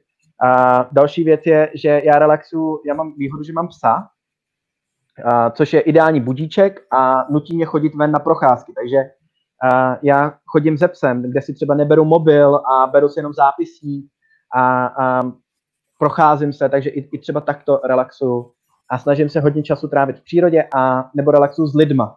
To miluju úplně nejvíc, hrát deskové hry a, a podobně. Jak dlouho ti to trvalo, než jsi tu bdělou pozornost naučil? Protože ono, já nevím, jak dlouho jíš, dejme tomu 15 minut, třeba něco takového. 15 minut se soustředit opravdu na to, co máš na tom talíři a na to, jak to jíš, to je zatraceně těžká věc. Uh, ano, a důležité je, že tohle se učíš furt Jo, to je právě to, co jsem říkal. My máme furt tendence jako si uh, říkat, jako buď to umím, nebo neumím. A mhm. buď to dělám, nebo to nedělám. Jo? Uh, já naopak říkám, že si v tom neustále zdokonalu a zlepšu. Což není to, že bych furt byl v vidělý pozornosti, ale vlastně, když se na to soustředím, tak se na to soustředím, dávám se na to ty hranice. A nesnažím se v tom být nejlepší, ale snažím se v tom hledat tu spokojenost. Já nechci, já nechci být nad člověk, což znamená, že Uh, hodně lidí si třeba fakt opravdu hlídá spokojenost, spánek, kolik vypijou, uh, jak, kolik nachoděj, a, ale po čase zjistí, že to je najednou jejich největší problém, protože zjistí, no já jsem nespal moc dobře, takže um, nemám dobrý spánek, teď jsem neušel 10 tisíc kroků a vlastně se hlídají neustále, že tam není taková ta svoboda, což je pak i to, jak jsi mi psal o těch knížkách, tak právě pak uh, doporučím jednu, která tu svobodu získává. A, a to je i, i o tom, jo, že já mám rád tu volnost a improvizaci, ale když potřebuju, tak to zapnu. Takže toho jídla, když vidím, že jako takhle, pojďme si říct, že když to jídlo nevypadá dobře, tak ho nejradši s ním rychle, ať to je za mnou. Jo? A, ale jakmile třeba vidím, že když jsme v dobré restauraci nebo jsem s dobrýma lidma, tak si to opravdu vychutnávám a, a snažím se jako přemýšlet nad tím jídlem a nejím ho jako rychle, a, protože je důležité, že, že se ukazuje, že žaludek je propojený s mozkem. A to propojení trvá 20 minut. Takže vy, když jíte rychle, tak ten, moz, ten žaludek nedá dostatečně signál do toho mozku, že už je sytý a přejídáme se. Proto když zpomalíme u toho jídla, začneme se mu více věnovat, tak sníte toho méně, budete víc najezení, déle vám to vydrží a další věci bude to super i pro vaši figuru a uh, mysl. Jakmile se soustředíte na to jídlo a jíte pomalej, tak jíte kvalitněji. Jo, hmm. protože, jak se říká fast food, že je rychle vyrobené jídlo, já osobně i říkám, že je velmi rychle snědený. Jako málo kdo si sedne k tomu burgeru nebo k něčemu a říká, mmm, ježiš, to koření dneska, je, ta okurka je dneska vynikajícně kyselá. Jo, to dělá málo kdo. Hmm. No jak tě poslouchám, tak mě napadá otázka, cítím se unavený, jak mám získat co nejvíc energie? Po všech těch, těch zkušenostech, které máš, doporučil bys mi nějaký základní kroky, které můžu udělat a které mi pravděpodobně pomůžou tu energii získat? Spánek. Kvalitní spánek. Kvalitní spánek je prakticky odpověď na veškeré lidské trápení, skoro. Což znamená spát více než 6 hodin. Zhruba počkej, počkej, 6, 6 hodin. Někdo říká 7, někdo říká 8, ty říkáš teď 6. Ne, ne, ne, já říkám, abyste spali více jak 6 hodin. Pokud spíš 6 a méně hodin, tak je dokázaný, že se vědomě zabíjíš. Já jsem někdy dobré... právě četl méně než 7. No, um, já třeba vycházím tady ze studií, co mám dokonce tady knížky, uh, od Matthew Walkera, uh, Ariany Hoffmanerové, uh, Lind Hadce, který vycházejí třeba právě ze studií toho, že, že je potřeba spát uh, okolo 7 až 8 hodin.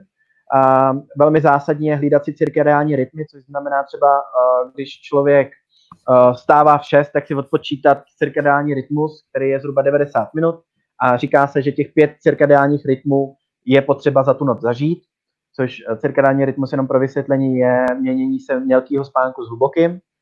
Takže pětkrát zažít, jeden cirkadiální rytmus trvá 90 minut, takže si odpočítat 5x 90 minut od toho, kdy chci stávat a tu dobu je dobré jít spát plus minus 10 minut. Uh, takže první věc, kterou opravdu jako všem vždycky doporučuji, je kvalitní spánek. Další věc je si uvědomit, že my jsme denní tvor, což znamená, my ve dne jsme výkonní, a v noci potřebujeme spánek. Uh, což znamená, že daleko více projevovat tu uh, efektivitu do toho denního režimu. Ano, teď tady bude hodně lidí říkat, no ale co sovy, co skřivani a, a co třetí ptáci. Ukazuje se, že většina lidí v noci pracuje z toho důvodu, nebo dobře se jim pracuje v noci z toho důvodu, že je nikdo neruší, že mají čas a že konečně vědí, že se na to můžou soustředit.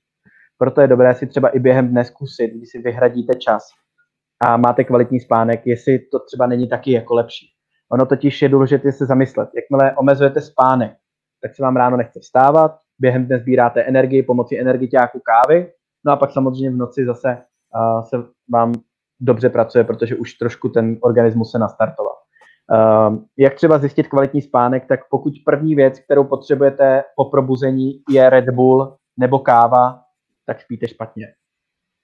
Jo, uh, je dobrý, abyste se cítili opravdu probuzení a nabití do, do toho dne. A kvalitní spánek pomáhá zvládat závislosti, zvyšuje spokojenost, během spánku mládnete, nemáte tendence přibírat na váze, pokud kvalitně spíte, uh, máte větší odolnost proti stresu a, a další a další věci. Kvalita spánku je opravdu důležitá. Hmm. Uh, co alkohol? Ptá se Matěj. Jak myslí, jaký myslíš, že má vliv alkoholu na funkčnost mozku z dlouhodobého hlediska? Tak um, na tohle to doporučuji zase se podívat na Juraje, on to hezky popisuje, jako že u něj to je spouštěč. Uh, hodně, co se týká alkoholu, uh, tak je důležité si uvědomovat, proč ho lidé pijí. Uh, dobré je si uvědomit, že třeba jedno pivo uh, po těžkém jídle je v celku v pohodě. A každý den čtyři piva už asi úplně v pohodě není. Sklenička vína je super lahev vína denně je špatně. Takže samozřejmě je nějaká ta hranice, pro člověka. Samozřejmě někteří lidé mají tendence větší padat do těch závislostí, takže pro ně i malý doušek alkoholu může nést velký následky a problémy. Další věc se ukazuje, že jakmile máte problém například s alkoholem nebo jinýma drogama, máte tendence fakt spadat do těch dalších, nahrazovat si je, vyměňovat. Uh, jeden můj známý, který byl v léčebně na alkoholismus, bylo vtipný, že většina lidí sice se vyléčí, nebo většina, že dost lidí se tam vyléčí na alkoholismus, ale začnou kouřit. Jo, uh, takže se to vlastně nahrazuje. To je i to, co jsem říkal v tom mozku. Uh, alkohol je celkově uh, vnímaný jako um, látka, která zvyšuje deprese a úzkosti. Takže pokud máte tendence k tomuhle fungovat, pozor na to. Další věc je, že alkohol ovlivňuje funkci nejenom mozku, ale celkového organismu, kdy třeba ovlivňuje kvalitu spánku, našeho rozhodování a, a podobného vlivu. Proto je dobrý hledat i tu míru.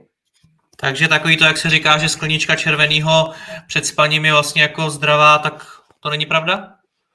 No, uh, ty výzkumy ukazují, tak jako samozřejmě, zase záleží, kolik vážíš, jak jsi vysoký, jaký máš spalování, jestli to, že si dáš skleničku a okamžitě jdeš spát. Uh, alkohol celkově snižuje kvalitu spánku. Uh, samozřejmě může pomáhat, hodně lidí si myslí, že když si dají tu sklenku alkoholu, takže pak jako hlouběji spadnou do toho spánku. Uh, to tělo potřebuje zpracovat ten alkohol, takže se to ukazuje, že ty výzkumy říkají, že nespíme kvalitně. Zároveň, jakmile se probudíte a dáte si takový ten šláftrunk, jakože nemůžu spát, tak si dám panáčka, tak si koledujete spíše o uh, alkoholismus, protože ten váš mozek se naučí, aha, hele, já dostanu něco super, když nebudu spát. A tak vás bude probouzet třeba během noci, že na to budete mít větší chuť. Stejně tak jako třeba, když máte mobil vedle sebe během spánku, tak třeba můžete se přichytit, tak třeba v noci se probudíte, kouknete, co tam je novýho, kdo co napsal a dáte stranou a že se třeba budíte během noci. Hmm. Michal se, nevím, možná v souvislosti, teď ten komentář přišel teď, takže možná v souvislosti právě se spánkem ptá na to, jaký je tvůj názor na elektrosmog a hlavně na Wi-Fi. A já k tomu doplním jednu z částí tvé knihy, kde ty píšeš o vysokofrekvenčních zářeních, zmiňuješ tady i 5G a podobně. A píšeš tam mimo jiné, cituji, vysokofrekvenční záření vnímá naše tělo podobně jako světlo a tak ve spánku nedochází ke vzniku melatoninu, který je důležitý pro regeneraci organismu. Je tedy nezbytné ve svém okolí v době spánku zcela vypnout Wi-Fi, mobilní přístroje a veškeré další zdroje vysokofrekvenčního záření. Mm-hmm. Což je docela hustý, protože když si, když si teď jako půjdu do postele a na mobilu si ukážu Wi-Fi v mém okolí, tak mi jich to najde možná jako desítku, možná i víc a ty nevypnu, že jo? Mm-hmm. My jsme se ano. o tom jednou spolu i bavili, že ideálně by bylo spát ve Faradayově kleci. A já jsem potom na internetu hledal, jak takovou Faradayovou klec udělat. Ano, uh, samozřejmě, co se týká elektrosmogu, uh, Wi-Fi a, a dalších věcí, tak uh, jako samotná ta věc, dejme tomu, když eh, dám příklad, že um, když by byl jeden, jedna část, um, tak jako úplně neškodí, proto můžeme jít kolem sebe. Horší je, ale jakmile těch věcí je pohromadě víc, kdy najednou uh, je třeba více těch Wi-Fi stanic nebo přijímačů, uh, přijímačů těch signálů daleko víc, třeba na koncertech a podobně, uh, tak to už může nést uh, určité následky a neblahé důsledky. Další věc je, je i to, že jakým způsobem, třeba to je právě i ta digitální svoboda, že jakým způsobem se třeba začlenují nové technologie, protože samozřejmě třeba teď uh, se řeší 5G síť, Jo, a, a je mnoho, mnoho studií, které vlastně ukazují a, a, a ukazují, jak to ničí třeba přírodu kdy například hmyz běh, okolo toho a, vysílače třeba umírají a, a mizí úplně ty živočichové a podobně kolem a, těch věcí, tak jaký to má vliv na to? A, jinak jenom abych, a, tak tuhle tu kapitolu já jsem ji hodně konzultoval s lidmi, kteří se právě na to zajímají. A já osobně já jsem spíš přes tu behaviorální ekonomii a psychologii, takže já si v tomhle tom hodně nechávám poradit, jo? jenom aby to nebylo Uh, že, že úplně bych pak musel citovat některé věci v knížce jsou a dokážu dát i některé data a výzkumy, které právě na to jsou, ale je dobré si pokládat i jako otázku, jestli 5G síť v soukromém životě jako opravdu potřebujeme. Je to opravdu tak, že neškodí? A, a, a pokud neškodí, tak uh, jak to bude fungovat dál? Já jsem třeba teď četl nějaký článek, že až bude uh, 25G, takže to taky stejně nebude škodit. Jo? A Uh, ty, ty výzkumy se dělají třeba v kontrolovaných věcech uh, nebo v kontrolovaných projektech. A to je taky jako důvod, třeba, kterou já si pokládám, když studuju psychologii nebo behaviorální ekonomii, jak ty výzkumy jsou dělaný, kdo je dělá. A třeba, a co, jako jeden, jedna část je elektrosmog. Ale a třeba s Hinkem Medřickým, a, což je specialista na světlo, jsme řešili i světelný smog, kdy najednou třeba my opravdu jsme si zvykli, že všude kolem nás už je světlo, města září a svítí, kdy ta příroda vlastně tímhle tím trpí. A, a proto jako si pokládám, že dobře, elektrosmog, teď světelný smog, proč třeba nezasínáme ty města, teď ušetříme energii uh, během třeba od uh, 12 nebo podobně. Teď i uh, z těch bytů se svítí. Jo? Uh, a, a to je třeba další jako otázka řešit. A, a to je přesně o tom. Najít to téma, bavit se o něm a zviditelnit ho natolik, aby se stalo důležitým. Takže třeba ten elektrosmog je taky 5G síť, jakože ve fabrikách super na přístroje, ale proč bych to měl mít doma? Uh, další věc je, jak se bude šířit 5G síť, což znamená to, že se bude šířit vlastně tak, že ten vysílač funguje zhruba na 100 metrů. A teď jako, OK, tak to bude každých 100 metrů vysílač, to asi ne, že jo? Takže se to bude muset šířit nějak jinak. A jak? No přes naše mobily a zařízení, které budou přijímat 5G a budou zároveň i vysílače někam jinam. Jaký, jaký to bude mít uh, vliv na orgány?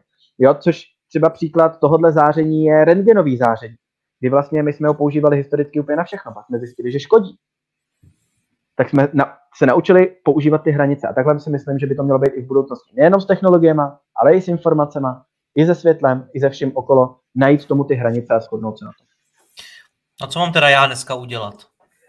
Uh, udělat to, že z ložnice si udělat aspoň minimálně oázu klidu a pohody, což znamená nemít tam žádný uh, digitální zařízení, televize, uh, mobily, ale spíš si tam dát opravdu klasický budík, a vyvětrat si tam a mít tam opravdu, chránit si tu postel jako něco, kde budete odpočívat a relaxovat a budete dělat jenom dvě věci.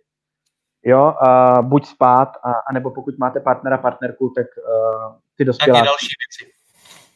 Přesně tak. Ale opravdu uh, minimalizovat vyruš, rušení nebo něco stresujícího. A, a, a není potřeba teda se úplně zavírat do nějaký faradový klece, ale přemýšlet nad tím, jestli třeba, když třeba spím, tak může být vypnutý Wi-Fi, nebo minimálně něco v mém okolí, aby toho bylo míň a, a, a snižovat samozřejmě ty přijímače a ty přístroje, které budou přijímat třeba Wi-Fi nebo něco dalšího. Hmm. Ještě k tomu mozku. Co bychom o něm měli vědět? Co by běžný člověk měl vědět o mozku? Protože když si to vezmeš, tak mozek je docela důležitý orgán a my se v průběhu života o něm vůbec nic nedozvíme. Jako neučí nás o něm nic na školách, rodiče nám o něm asi taky moc neřeknou, v zaměstnání už vůbec ne. Mm-hmm. A kdo si sám aktivně nejde a ty informace si nenajde, tak vlastně o tom mozku za celý život pravděpodobně moc věcí nezjistí. tak co si myslíš, že bychom o tom mozku měli vědět? A měli bychom vědět, že nám lže. Že v některých chvílích je něco pravda a v druhých chvílích je druhá pravda a vždycky záleží na to, čemu věneme pozornost. Jo, což je právě to vytvářet si i sami k sobě takové jako zpětnovazebné kritické myšlení, kdy vlastně si říká, je to opravdu pravda to, co vidím, je to skutečnost? Protože náš mozek vnímá to, na co se soustředí a další věc je i dobré mu důvěřovat v mnoha věcech. Protože on se evolučně vyvíjel a veškeré ty věci tam jsou funkční, je, jsou tam z určitého důvodu.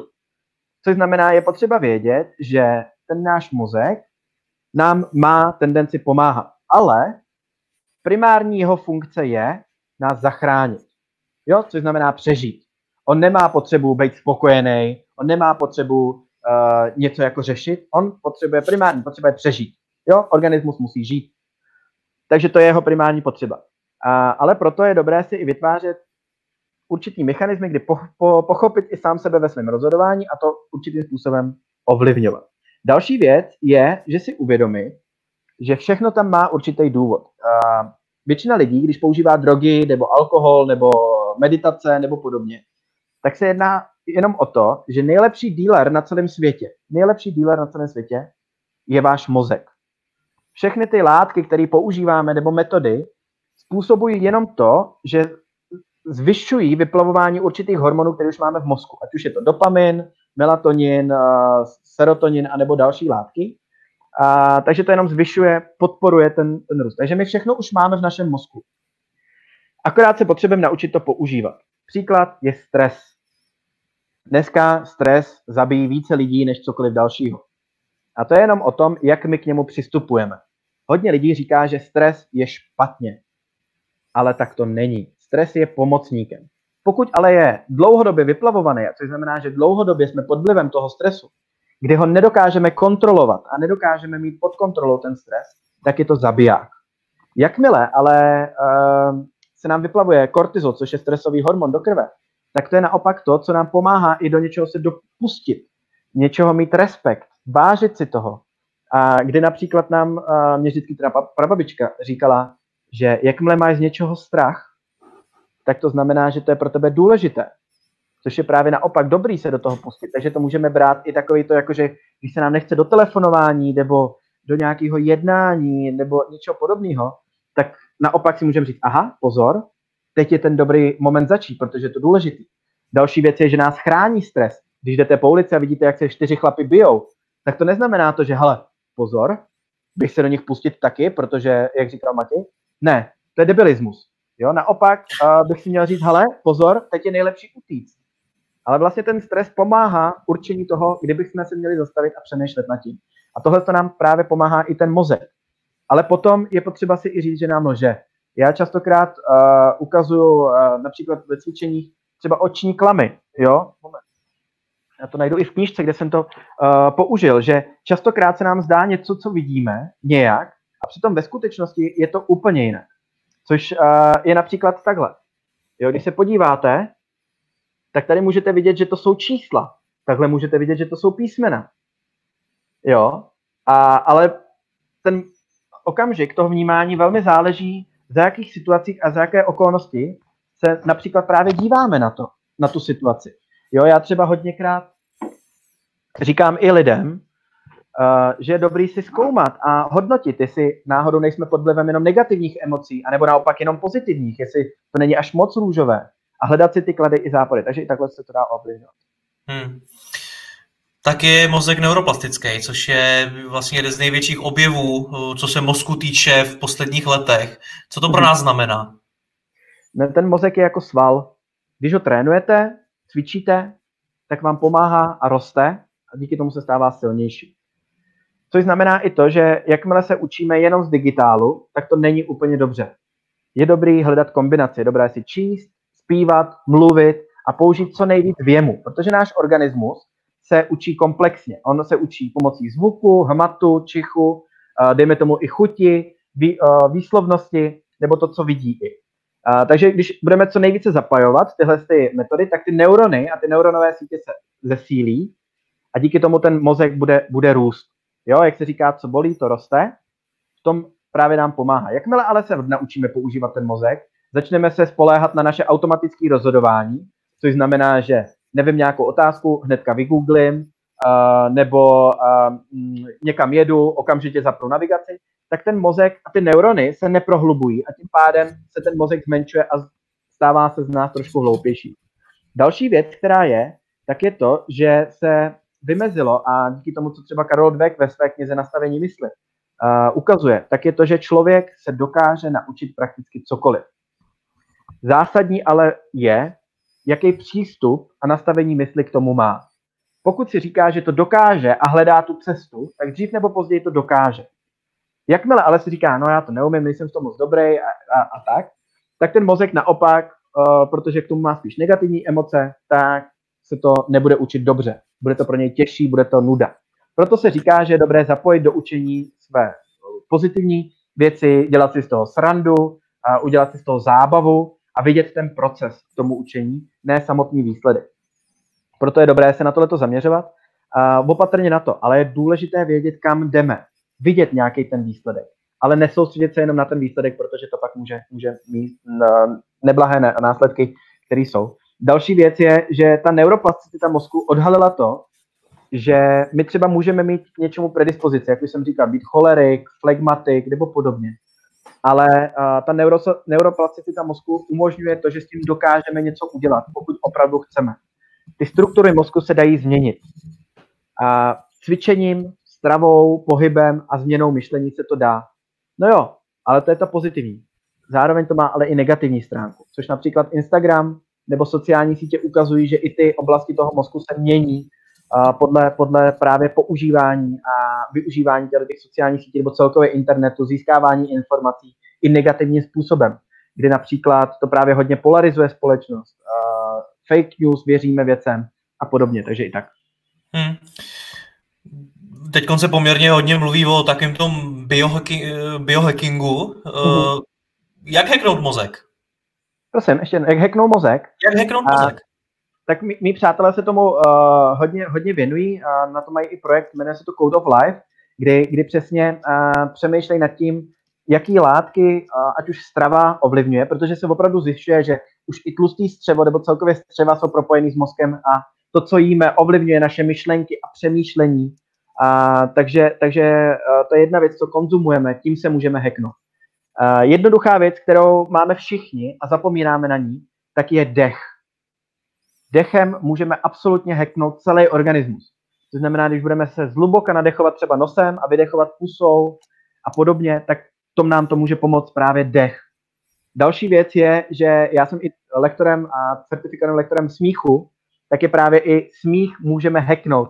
To je jenom to, že si budeme usmívat třeba jak blbečci do zrcadla, anebo uh, budeme dělat určitý cvičení a budeme, tak pomáhá hacknout ten náš organismus natolik, že začne vyplavovat hormony, které podporují například regeneraci, pozitivní myšlení a podobně.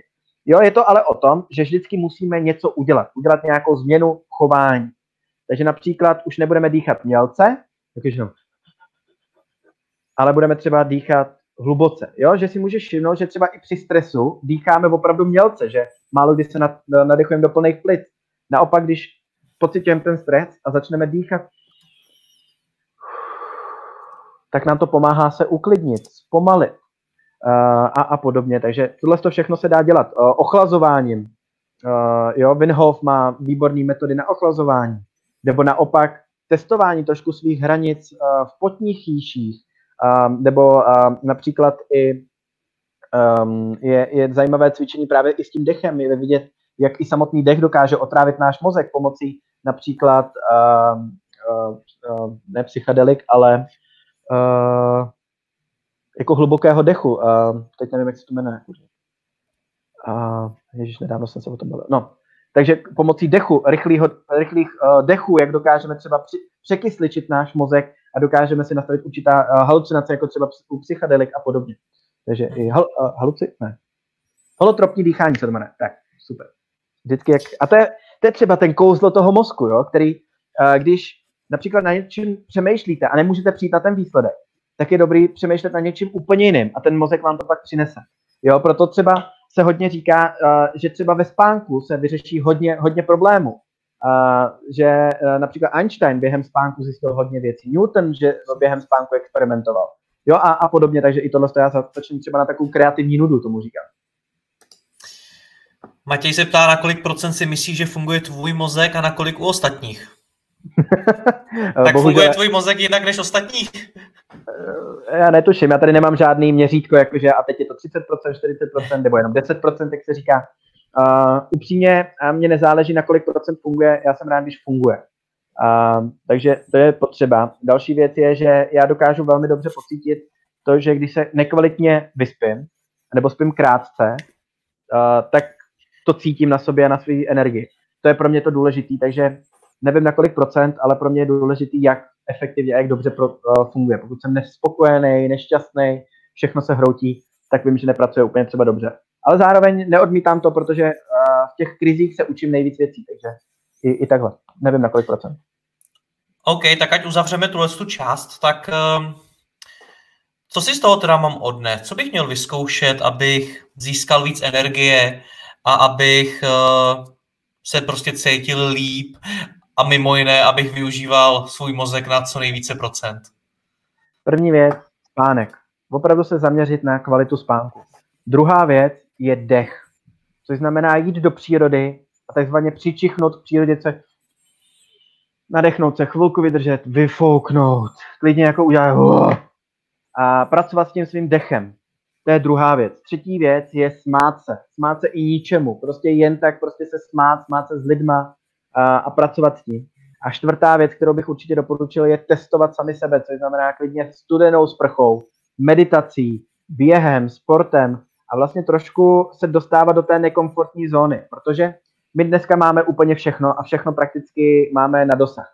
Dneska přesně docela zajímavý, že dneska lidi musí chodit do tmavých komor, aby viděli, jak vypadá úplná tma. Musí se sprchovat studenou vodou, aby viděli, uh, jak je to, když nebylo topení. Musíme se otužovat, protože už máme všude extrémní teplo. Uh, tak právě je se i učit trošku, uh, trošku se vrátit třeba, jak třeba žili lidé, když neměli prostě maso týden, nebo uh, jak se žilo, když jsem si musel něco vypěstovat, vypěstovat, vypěstovat si květinu a tak. Takže vystoupit z té komfortní zóny a objevovat trošku ty limity i, i sám sebe a v tom je to kouzlo, kterými dokážeme. Žilo by se tobě líp za první republiky, o který tě hodně učila tvoje prababička, jak jsi zmiňoval? Uh, těžko říct, my si vždycky ty uh, historické věci hodně idealizujeme, že si říkáme, že bylo jako líp. Uh, já, já jsem strašně rád v té době, který žiju teď a jsem za to hodně vděčný, protože máme tolik vymožeností a tolik možností, že to je opravdu uh, neuvěřitelné. Mně se líbilo, že dřív chodili všichni jako v oblecích a, a že to bylo hodně jako o tom gentlemanství. Bohužel ale nevím, jak se žilo, byla větší úmrtnost, uh, jo, jídlo třeba nebylo tak kvalitní. Já, já mám rád tu dobu, kterou teď žiju a proto se rád třeba oblíkám jako gentleman nebo i, i podobně a to se mě líbí trošku přinášet a, a já, jak říkám, my si idealizujeme hodně tu historii a já jsem rád tam, kde jsem teď a jsem za to hodně vděčný, že si můžeme takhle povídat, že uh, v době krize vlastně, kdy je pandemie, tak já můžu tady do obchodu a koupit si cokoliv, udělat si popcorn. Uh, to je úžasná ta doba. Hmm. My jsme spolu se jednou povídali na strašně zajímavý téma o tom, uh, nevím, jak to říct, jak jsou vývojáři a vůbec tvůrci všech těch technologií chytrý a jak přemýšlí nad tím, aby nás vlastně nepustili. Ty jsi mi mhm. vyprávěl i některé nebo příklady, uh, jak se z něčeho chci odhlásit, ono to nejde, nebo kde nějaká sociální síť říká něco, ono to vypadá dobře, ale ve skutečnosti je to úplně jinak. Chtěl bych ti to, to téma jenom takhle nadhodit, jestli nějaký takovýhle příklady dokážeš uvést, protože mi přijde, že běžného člověka třeba nenapadnou. Mm-hmm. Uh, to je právě o tom přemýšlet, co se děje zatím. Jo? Uh, vždycky je potřeba si položit, pokud je nějaká aplikace zdarma, na čem ta firma vydělává.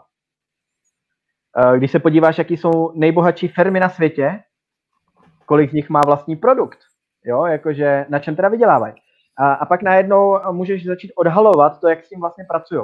Jo, můžeme se pobavit o mnoha, mnoha aplikacích. Třeba dobrý příklad je Uber. Jo, to je takový love brand, jo, že to byl vlastně jeden z takových těch prvních, který jel hodně takový ty autonomní auta a podobně.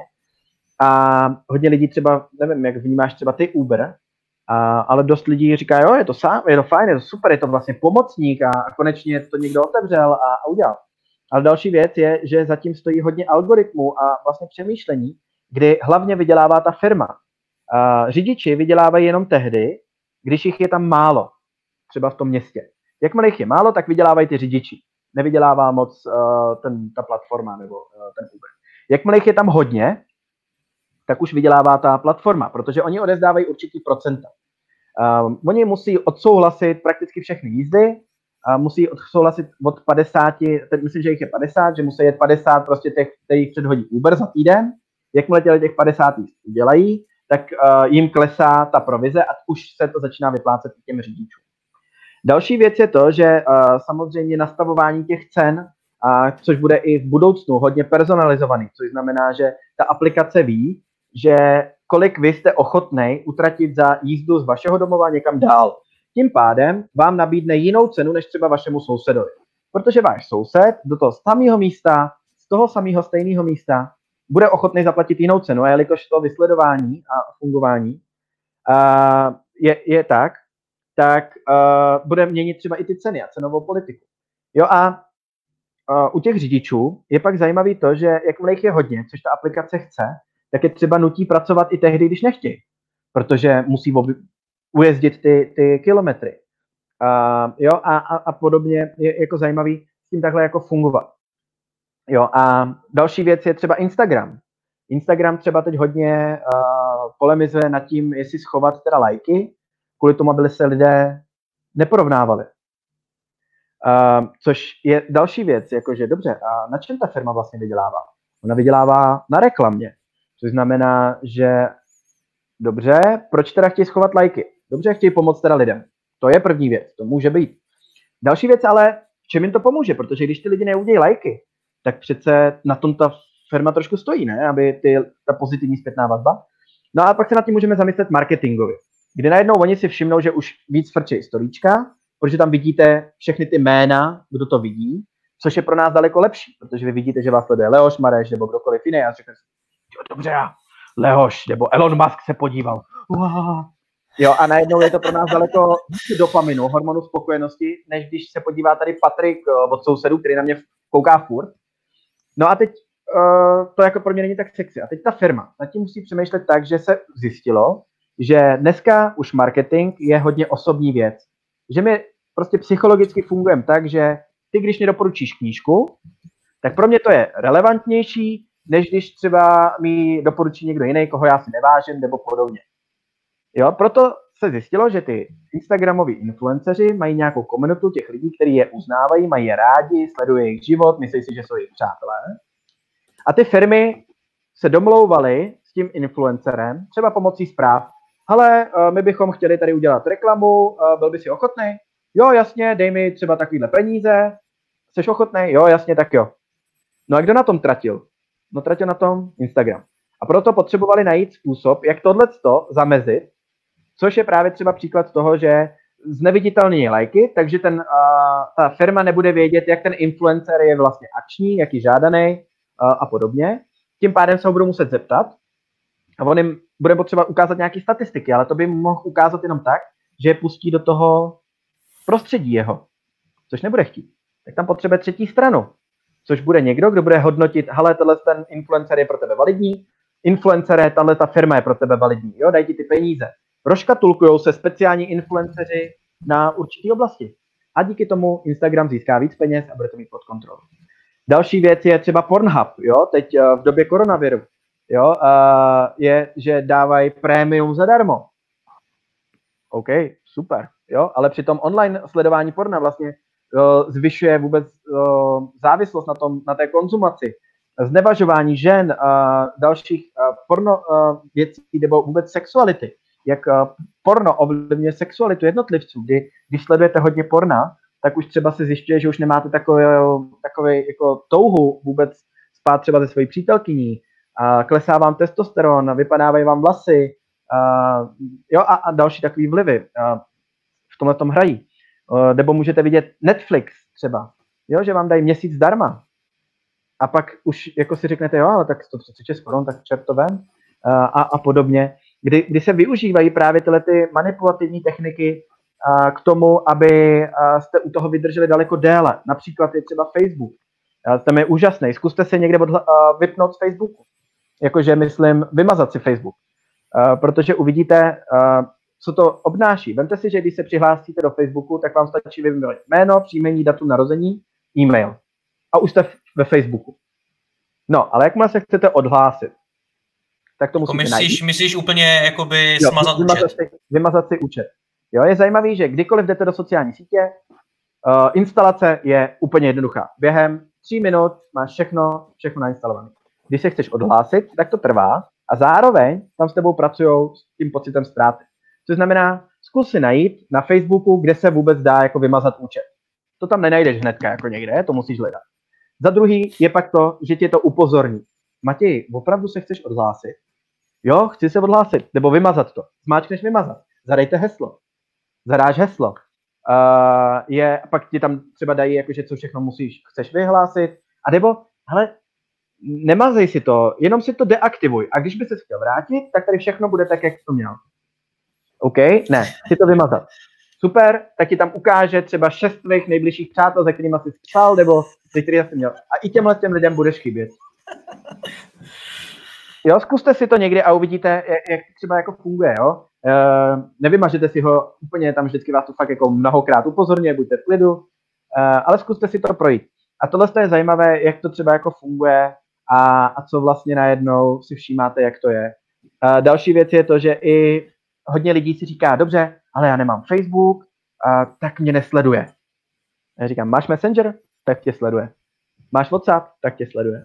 Jo, máš Instagram? Tak tě sleduje. Jo, a, a to je taky právě si o tom jako uvědomit, že dobře, uh, tam, kde je vlastně pustím, kde jim dám ty možnosti, protože samozřejmě jakože je to všude, ale rozhodnout si, kam je pustíme a kde je nepustíme. To je docela hmm. dobrý. Prosím tě, Matěj píše, že už pomalu končí se streamem pro dnešek. Uh, nakonec by se tedy rád zeptal na tvoje IQ, pokud by si se neurazil. Tak uh, předem, předem děkujeme Matějovi, že s námi vydržel tak dlouho. Jo, Matěj, děkuji moc. Uh, zajímavý, proč tě zajímá moje IQ? Protože docela zajímavý je, že vůbec IQ se přeceňuje, protože dřív, když vznikalo IQ, tak to byl jenom pomocný zase materiál, který měl určovat nějakou vhodnost. A my jsme to změnili, že to určujeme podle toho kvalitu člověka, takže jako pozor na to. Jinak moje IQ je, když jsem si ho testoval, protože jsem dostal dárkem na test, bylo 116. 116 jsem, mám takový ponětí, měl IQ, můžu to pak někde dohledat. co je zajímavé, co doporučuji si třeba zjistit, je dobrý si hledat. Když už teda se zajímáte o tyhle ty koeficienty, je dobrý teda IQ, pak je dobrý EQ, což je e, emocionální koeficient, a pak je takzvané RQ, což je racionální koeficient. Jo, takže uh, to bych si taky jako docela doporučoval zjišťovat, protože to jsou třeba uh, důležité věci. A myslím si, že R, RQ, EQ a RQ je docela i důležitější než IQ. Přesně. Ty jsi zmiňoval uh, na začátku, že máš nějaký milníky, kterých by si chtěl ve své kariéře dosáhnout. Jaký to jsou?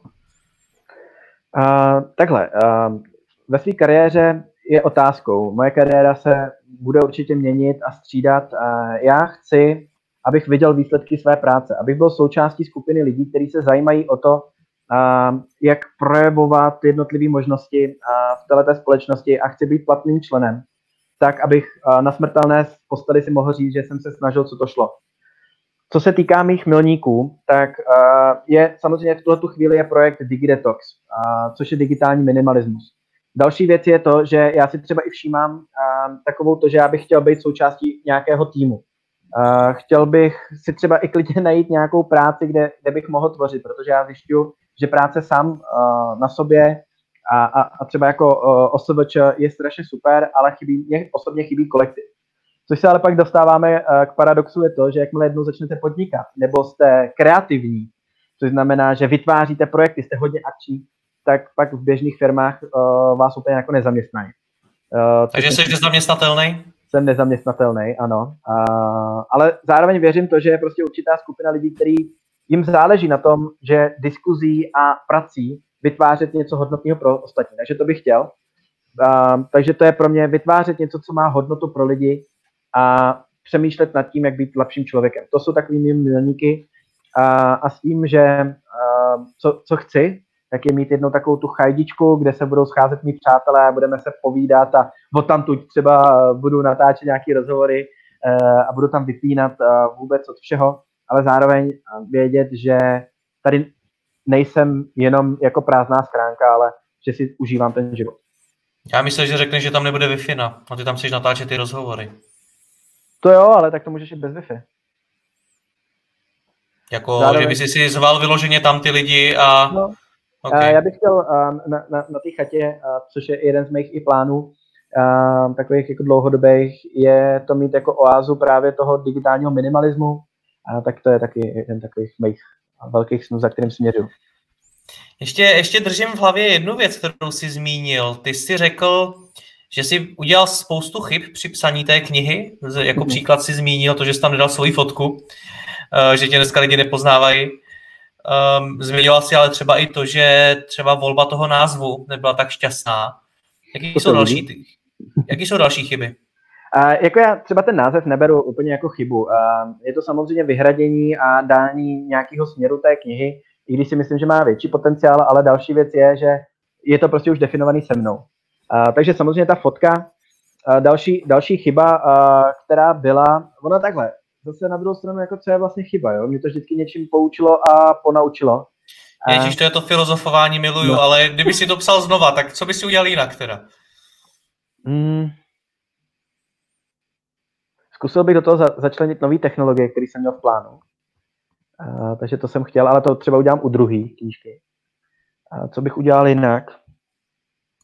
Mně jde, jestli, uh, jestli, tě, no. jestli tě napadnou i vlastně Nějaké zkušenosti pro další lidi, co by chtěli psát knihu? Jo, tak určitě je dobrý uh, nespolehat se jenom sami na sebe, což já jsem měl výhodu, že jsem našel opravdu úžasný lidi, ať už to byla Žaneta Slíblová, která mi pomohla ať už s obrázkama nebo s korekturou. Takže mít kolem sebe, vytvořit si kolem sebe ten správný tým, což znamená opravdu člověka, specialistu třeba na korektury, grafika, který vám pomůže udělat už úžasnou obálku, nebo to se Nechtějte to udělat celý sami. Jo, já jsem ze začátku si myslel, že to udělám celý sám. Ne.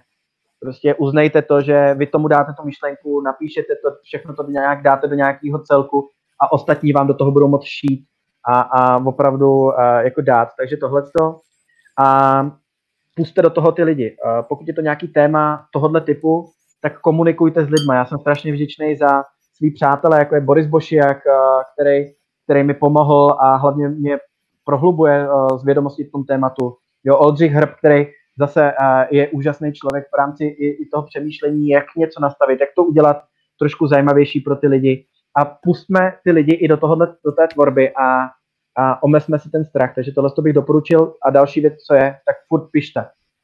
Furt, furt, furt. A nechtějte dokonalost hned. A prostě pište, pište, pište. A až to budete mít, že si řeknete, hele, teď je toho množství akorát, tak pak to teprve osekávejte a minimalizujte. Ale nechtějte to dokonalý hnedka na první větu. To je vrah kreace a všeho. Já jsem se konečně pokusil v rychlosti dohledat, ty jsi mi jednou posílal, kolik to má znaků, takováhle kniha. Uh, já tuším, že to bylo nějakých 360 tisíc z hlavy nebo něco takového. Jo, něco plus minus, tak to asi bylo, no. To je strašný číslo. Jak, se, jak tohle to vůbec napsat teda? Ty říkáš furt psát, psát, psát, ale člověk taky nemá náladu furt psát. Um, takhle, já jsem jako furt psal, já jsem si řekl, že každý den prostě minimálně 10 minut tomu budu věnovat. A, a ono se pak to rozvrstvilo, že buď jsem dal třeba jenom 10 minut, nebo jsem dal hodinu. Další věc je to, že uh, já jsem to nepsal tu knížku z donucení. Jo? Já jsem původně nechtěl psát knížku. Až po čase z toho vyšlo, když jsem se bavil právě s klukama, kdy řekli, tak to vyjde jako knížku, ne? To, to je super. Uh, takže já jsem si to psal hlavně pro sebe. Jo? Ta knížka je pro mě psaná. To je manuál vlastně mých vědomostí a dovedností a zkušeností, které jsem měl. A jenom jsem si to potřeboval vyblít z té hlavy, abych už to tam nemusel držet a mohl jsem se k tomu vracet a čerpat z toho. Takže pro mě to bylo v tomhle tom jako daleko více motivační. Jo? Jako, já třeba, jako jsem to nepsal se záměrem to, že Ježíš, a teď to napíšu tuhle větu tak, aby 10 tisíc lidí si to koupilo. Takhle vůbec jsem to nepsal.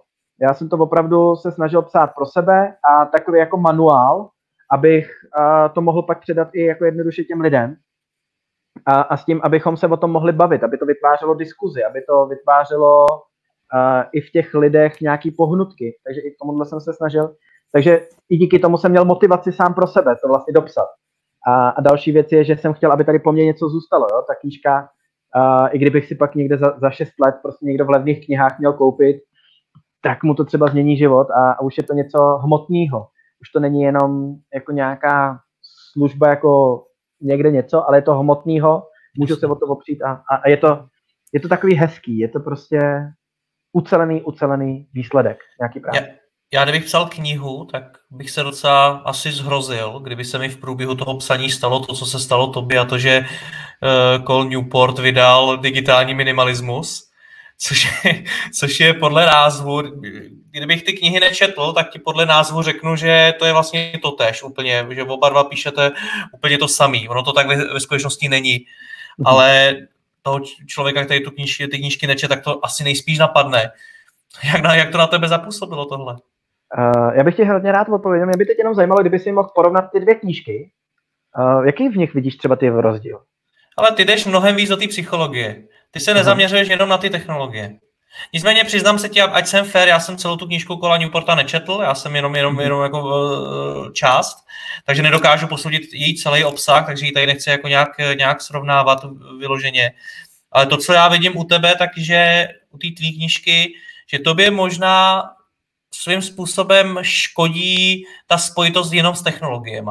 Že ty tam opravdu mhm. jdeš hlouběji do té psychologie, vůbec jakoby přemýšlení, lidí eh, obecně i na tím, jak mají přemýšlet sami nad sebou. A to by přijde možná, že ti trošičku jako brzdí právě ten název DigiDetox a to spojení s těma technologiemi. Mm-hmm. Takže já si, já nevím, tu, tu, tu, tu Newportovu knížku jsem nečetl, nevím, jestli je o tom taky takhle úplně celá, ale myslím si, že ty prostě nejdeš jenom k tomu tématu, no. Mm-hmm.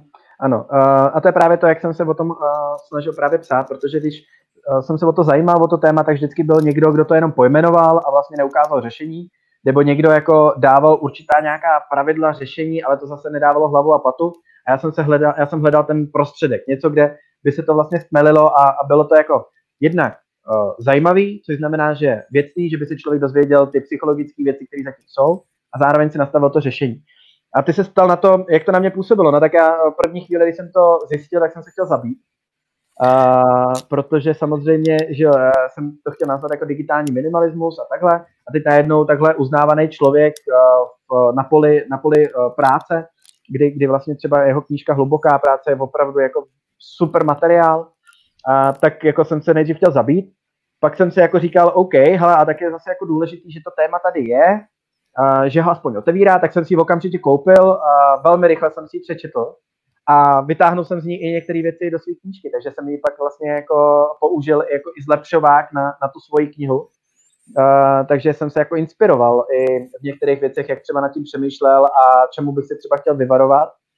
Takže um, jako je to o tom, že v první chvíli jsem se chtěl zabít a v druhé chvíli jsem si vlastně řekl, že to je super, protože díky tomu a bude moct třeba na to pak polemizovat. Jo? Já třeba teď tu knížku překládám do angličtiny a byl bych pak rád, abychom si třeba o tom mohli společně pobavit, jak on to vidí, jak já to vidím a, a mohlo by to být třeba to, že bych se s ním mohl setkat a, a, a i, i v tomhle kontextu. No ale vysvětli mi jednu věc, tam mi jde do hlavy. Před chvílí si říkal, že jsi tu knížku psal primárně pro sebe a teď tady říkáš, že jsi se chtěl zabít, když někdo napsal něco podobného. No tak jasný, ale tak uh, když si představíš, kolik hodin jsem hlavně s tím strávil, a pak už jako si říkáš, dobře, tak to musíme formulovat i tak, aby to ty lidi přečetli. Uh, a... No počkej, já v tom možná no, vidím něco jiného. Nechytil ty no. si někdy v průběhu toho takovou tu slinu, že by si mohl být první? No tak samozřejmě, uh, taky ano. Uh, hraje v tom uh, roli i ego. Uh, to samozřejmě, um, jakože první, uh, jako další věc je to, že bych v tom nikdy nebyl první. Jo? Uh, ale první těch knížek asi vyšlo víc určitě. Hmm. Uh, podobného charakteru ano. Uh, třeba doporučuji Neodolatelnou od uh, Adam Alter. Nějak a, tak se jmenuje, to je velmi no, zajímavá kniha, ano. Jo, taky doporučuji. Jo, ale spíš i, i, i šlo o to, um, že já jsem měl hrozný strach z toho, že když jsem viděl ten název, tak jsem měl vlastně strach, že píšu vlastně jako kopii. Hmm. A, a to by mě hrozně mrzelo. Takže i, i v tomhle tom byl jako strach, že, jako, že by to mohl někdo říct, že to je vlastně kopie a, a, a podobně. A to jsem jako nechtěl. A, a samozřejmě v tom hrálo ego i, i roli, protože samozřejmě, když už to něco takového píšeš a já jsem v tu chvíli se blížil k finále, jo, já už jsem vlastně dopisoval tu knížku, když uh, ona vyšla a teď jako už na tom nějakou dobu strávíš, teď už si i jako představuješ to, že budeš někomu podepisovat knížku, hlavně já, jo, jakože uh, člověk, který jako má problémy třeba se psaním nebo podobně, tak najednou už ti to začne líst i, i taková ta radost toho skoro finalizování, tak uh, to hraje roli tak určitě. Hmm. No, kolik se toho prodalo, ty knížky zatím? Uh, co, já teď bohužel, já mám data jenom k konci ledna a to se prodalo více jak 12 výtisků. Vlastně od prosince do ledna se prodalo více jak 12 výtisků. Bohužel teď nemám data a myslím si, že i teď se to trošku zastavilo. Jak to číslo interpretovat? Je to hodně? Je to málo? Protože píšeš o tématu, který se týká každého z nás? Mm-hmm. O, o, řekl bych, ak, ještě k tomu aktuálním tématu, o kterým si myslím, že se mluví stále víc a víc, tak je to hodně mm-hmm. nebo málo? Mm, upřímně já moc neřeším, kolik těch knížek je prodaných. Já spíš řeším to, kolik dveří to otevřelo a zároveň, jak se to téma dostalo do, do té společnosti. Mně jde o to, že už třeba teď můžu přijít do hospody a, a lidi schovávají telefony, nebo a, jde, jde o to, že mě někdo s někým seznamuje a už ho upozorní na to, hele pozor, jo, on má, nemá moc rád, když koukáš do telefonu před ním. A, jo, a to, o tohle to mě spíš jako jde, že to moje prostředí se i díky tomu hodně, hodně upravilo a, a najednou a, ta myšlenka se nese dál a to se mně líbí, jo, že i kdyby třeba, já nevím, se prodalo dejme tomu jenom třeba 2000 výtisků, ale věděl bych, že by třeba ta kniha pomohla k tomu, že vzdělávání na českých školách se posune, tak mě to prostě dalo smysl. Když mě napíše kdokoliv zpětnou vazbu na knihu, řekne, hele, začali jsme to používat a díky tomu jsme udrželi manželství, nebo a mám vztah uh, se svým dítětem daleko lepší, tak řeknu, hele, stálo to za to. Jo, což se děje, uh, což jsem strašně rád, že ty lidi mi píšou, že jim to mění prostě vztahy a i třeba pohled na ty technologie a to mi dělá radost. To je pro mě to i důležitý. Vydělá to vůbec něco ta kniha sama o sobě? Uh, jak pro koho? Uh, když jsem se bavil s lidmi, kteří prodávali knížku, tak říkali, že v Čechách se užívají jenom asi tři lidi. Mm-hmm. To znamená vývek a takovýhle. Uh, nevydělá to nic, uh, jako člověk na tom nezbohatne. Není to, že by vydělával prostě teď najednou se napsal knížku a pohoda. Uh, vůbec, vůbec. Je to spíš jenom opravdu uh, takový hezký talisman. Uh, přijdou nějaký peníze, ale to je v řádky tisíců. Uh, není to žádný sta tisíce. Jak si někteří lidi myslí, že napíše člověk knihu a pak se už tím živí a, a je to těžký k dnešním trhu uh, vlastně zaujmout. Každý den nebo každý měsíc se produkují nové a nové knihy, takže jako um, není to úplně o tom prodej. A máš v takové situaci vůbec motivaci tu knihu nějak aktivně propagovat, snažit se, aby si ji prodal co nejvíc? Nebo to necháš prostě na těch knihu, eh, knihkupectvích? Mm, tak ta kniha jde se mnou, uh, takže, takže to je jako to důležité. Já nechodím a neprodávám kus od kusu, já prodávám spíš tu myšlenku.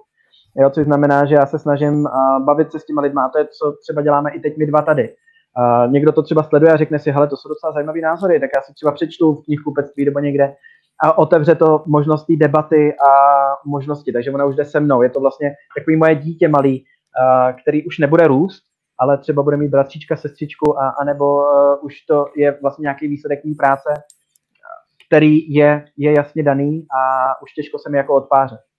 Hmm. Dobře, já z té knížky tvý cítím takovou jako snahu ten svět nějakým způsobem změnit, něco v něm opravit je to, že vypneme technologie, ten způsob, jak to opravit? Um, může to pomoct, ale zásadní je změnit to tady. Tohle to. Um, je třeba zajímavý vnímat, jak ty lidi vnímají třeba karanténu. Uh, omezení vlastně nějakého pohybu, omezení si vlastní svobody, anebo omezení si prostě některých věcí, jak to vnímají, jak se k tomu staví. Někdo si čte, někdo studuje, někdo dělá absolutně jako kusy. A, a jsou i někdo, někdo, kdo se prostě zastaví a řekne si, hele, je ten život, který takhle žiju, opravdu to, co chci? Není to na mě až moc rychlý, nebo nebylo by lepší se zaměřit na něco jiného? Jsem opravdu spokojený?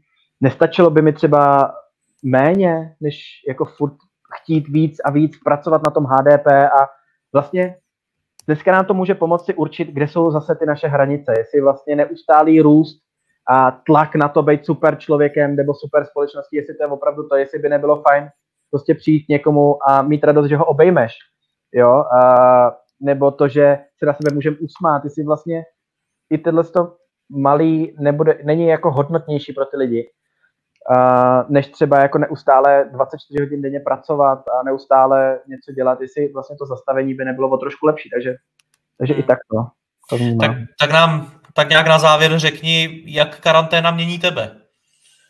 Uh, jak mě, tak ono zase, jo, ono se u mě moc jako nemění, jo, protože uh, jediný to, uh, co se mění, takže se nepotkávám tolik s lidma, uh, takže i podobně. A mění v tom, že jsem si řekl, že chci zpomalit. Že opravdu uh, chci to trošku jinak, uh, ty věci, a chci si víc zažívat ty rituály a vážit si víc, víc těch lidí, těch možností sdílení, a, a opravdu, a, co já budu začlenovat, tak si opravdu budu chránit ty rána a večery, který teď uh, velmi hezky jako využívám, ať už je to například na chatbu nebo něco podobného. A uh, cvičím daleko víc, že si dávám ranní cvičení a tohle bych chtěl opravdu zanechat a udržet, že si dát zhruba vždycky každý ráno prostě hodinu a půl jenom sám pro sebe, ať už cvičením, procházkou, tak tohle to jako mě změnilo Další věc je to, že si uvědomuju, že nepotřebuju hodně. Že jsem si uvědomil díky té karanténě, že díky jako nejenom digitálnímu minimalismu, ale hlavně celkově myšlenky minimalismu mi je hodně blízký, že jsem zjistil, že já nemám tak vysoký náklady, tím pádem teď ta karanténa pro mě není, nepůsobí tak velký tlak na to rychle makat a dělat webináře a vydělávat někde peníze, kde naopak já si teď přesně můžu uh, psát uh, druhou knihu nebo druhý zápisky, bavit se o něčem úplně jiném, že to mě přijde taková jako svobodnější věc a to mě ta karanténa dala. Tohle to uvědomění daleko více, než jsem měl předtím. O čem bude druhá kniha? Uh, Uh, já, bych, já, bych chtěl, uh, já bych chtěl udělat knížku na to, aby jsme odhalili právě, jak udělat dobře. Jak třeba udělat dobře marketing, nebo podívat se, jak se na to právě mnoho věcí děje z té druhé strany. Jo, což znamená, teď jsem se díval na to, jak si to zminimalizovat, jak to používat chytře, jak využívat ten potenciál, ale zároveň i přemýšlet nad sám nad sebou. A druhou knihu bych chtěl uh, poukázat na to, jak se to všechno využívá, jak uh, Facebook, co všechno schromažďuje Facebook, jak to schromažďuje a tyhle ty věci. Hmm. To bych chtěl uh, vlastně ukázat takovou tu odvrácenou stranu těch uh, technologií. Měřej takto. Budu ti v tom strašně moc držet palce, Matěj, povídáme si už skoro dvě a půl hodiny. Já ti za to strašně moc děkuju, byl to pro mě moc super rozhovor, moc mě to bavilo. Takže díky za to, že jsi si našel čas a děkuji všem, co nás sledovali. Jo, já bych ještě, uh, Jirko, jestli ti do toho můžu skočit, Protože Můžeš. já jsem si to připravil, já jsem to říkal, abych to připravil. A... My jsme zapomněli na knížky. No, no a, vidíš a já bych, to. Já bych já byl, jako rád. No, já byl tak zapálený do toho, co říká, že jsem zapomněl na knížky, tak díky, že to připomínáš, pojď do jo, toho. Uh, protože mě se líbilo i Juraj, jaký knížky doporučovala a podobně a, a myslím si, že to je jako fajn. Uh, a jsem moc rád za ten prostor a jsem rád za to, co děláš, protože opravdu to jako pomáhá a, a je, je dobrý se o to zajímat a tyhle ty rozhovory uh, se dostanou do větší hloubky. Ale ty knihy, tak Děkuju samozřejmě první věc je Malý princ. Jo, zkuste ano. si prostě znova přečíst knížku a přečtěte si to jako dítě, jako dospělý. Položte si třeba otázku, jak mě Malý princ může posunout v leadershipu. Druhá, nejdokonalejší, je cestou fuck it. Jo, jo. Jo, malá dokonalost, jo, otevřu jednu a, a je, uh, jo, třeba tady uh, řekni fuck it a zruš své členství posilovně, jo, a máte tam takovýhle obrázky. Knížka, kterou přečtete během 6 minut a je to, jako tohle je knížka dokonalosti. Je Jednou... dobrý se u každý ty myšlenky zastavit a trošičku se radí zamyslet, takže těch 6 minut protáhnout. Ano, ano, no jasný, protáhnout, jo. Uh, to je samozřejmě, to je, to je jedno s tím spojený. Počkej, já ti najdu jedno, co třeba říkal včera Juraj, já jsem si na to hnedka vzpomínal u té knížky, jenom to najdu. Uh, omlouvám se, že to zdržuju takhle. Já jenom teda připomenu pro posluchače, zmiňuješ Juraje, myslíš tím Juraje Sutorise, uh, rozhovor s ním uh, můžete také najít v archivu, jak v archivu na webu, tak jako podcast na Spotify, Google Podcast, iTunes a tak dále. No, ale tak to nenajdu, tam je, uh, tam je myšlenka, že uh, pokud věříš to, že ty si něco přeješ, takže si to splní, tak si přeji něco absurdního, třeba, že budeš umět létat. Uh, takže, takže i takhle. A třetí knížka je uh, kniha z řad, která se ke mně dostala úplně omylem. Já nevím, jestli to znáš, to je takový to, jak když, když třeba knihku a říkáš si, já bych si, tohle bych si měl koupit. Tak já jsem si jednou vyzvedával v jednou knihkupectví knížku a oni než to přinesli, jak jsem se tam rozlížel. Tahle ta knížka na mě koukala. A, a měl jsem takový ten vnitřní pocit, hele, tuhle tu musíš mít a nevěděl jsem proč. A je to uh, čínský zen, cesta k lidu a štěstí. A to je to je jako něco úžasného. To je tak úžasná knížka, plná moudrostí a stála opravdu jenom asi, uh, já nevím, asi pár korun. A je to opravdu super. Třeba jenom tady, uh, život je proces, ne výsledek. Zen v sobě zahrnuje orientální moudrost, která vám pomůže pomoci dobrat se duševního klidu a štěstí skrze vlastní žití. A tam jsou opravdu uh, velmi zajímavé myšlenky, tak tohle to bych teda doporučoval takhle, takhle ty, ty tři mm-hmm. uh, v kombinaci, tak to jsou takový určitě. No a, a samozřejmě tu nejdůležitější a to je DigiDetox. Uh, budu rád, když si přečtete a dáte mi vědět, jak se vám líbila, nebo uh, kni, klidně někde k ní nahlédněte. Kde o tobě najdeme víc informací? Uh, tak každopádně na webovkách digidetox.me, jako digidetox.me, nebo když si dáte do Google Matěj Krejčí, tak uh, mám to asi dobře nastavený, takže tam vycházím a a kdekoliv. Uh, každopádně klidně mě napište, ať už e-mail, nebo mi zavolejte na telefonní číslo, já se rád poznám s lidmi, který neznám. Uh, takže uh, poznám váš, váš příběh rád, tak i takhle to můžeme udělat. Tak jo, hele, já ti ještě jednou moc děkuju a ještě jednou děkuju všem divákům a posluchačům, že s námi vydrželi až do konce a že jste se dívali. Díky moc, mějte se všichni Mějte se hezky. Ahoj. Ahoj.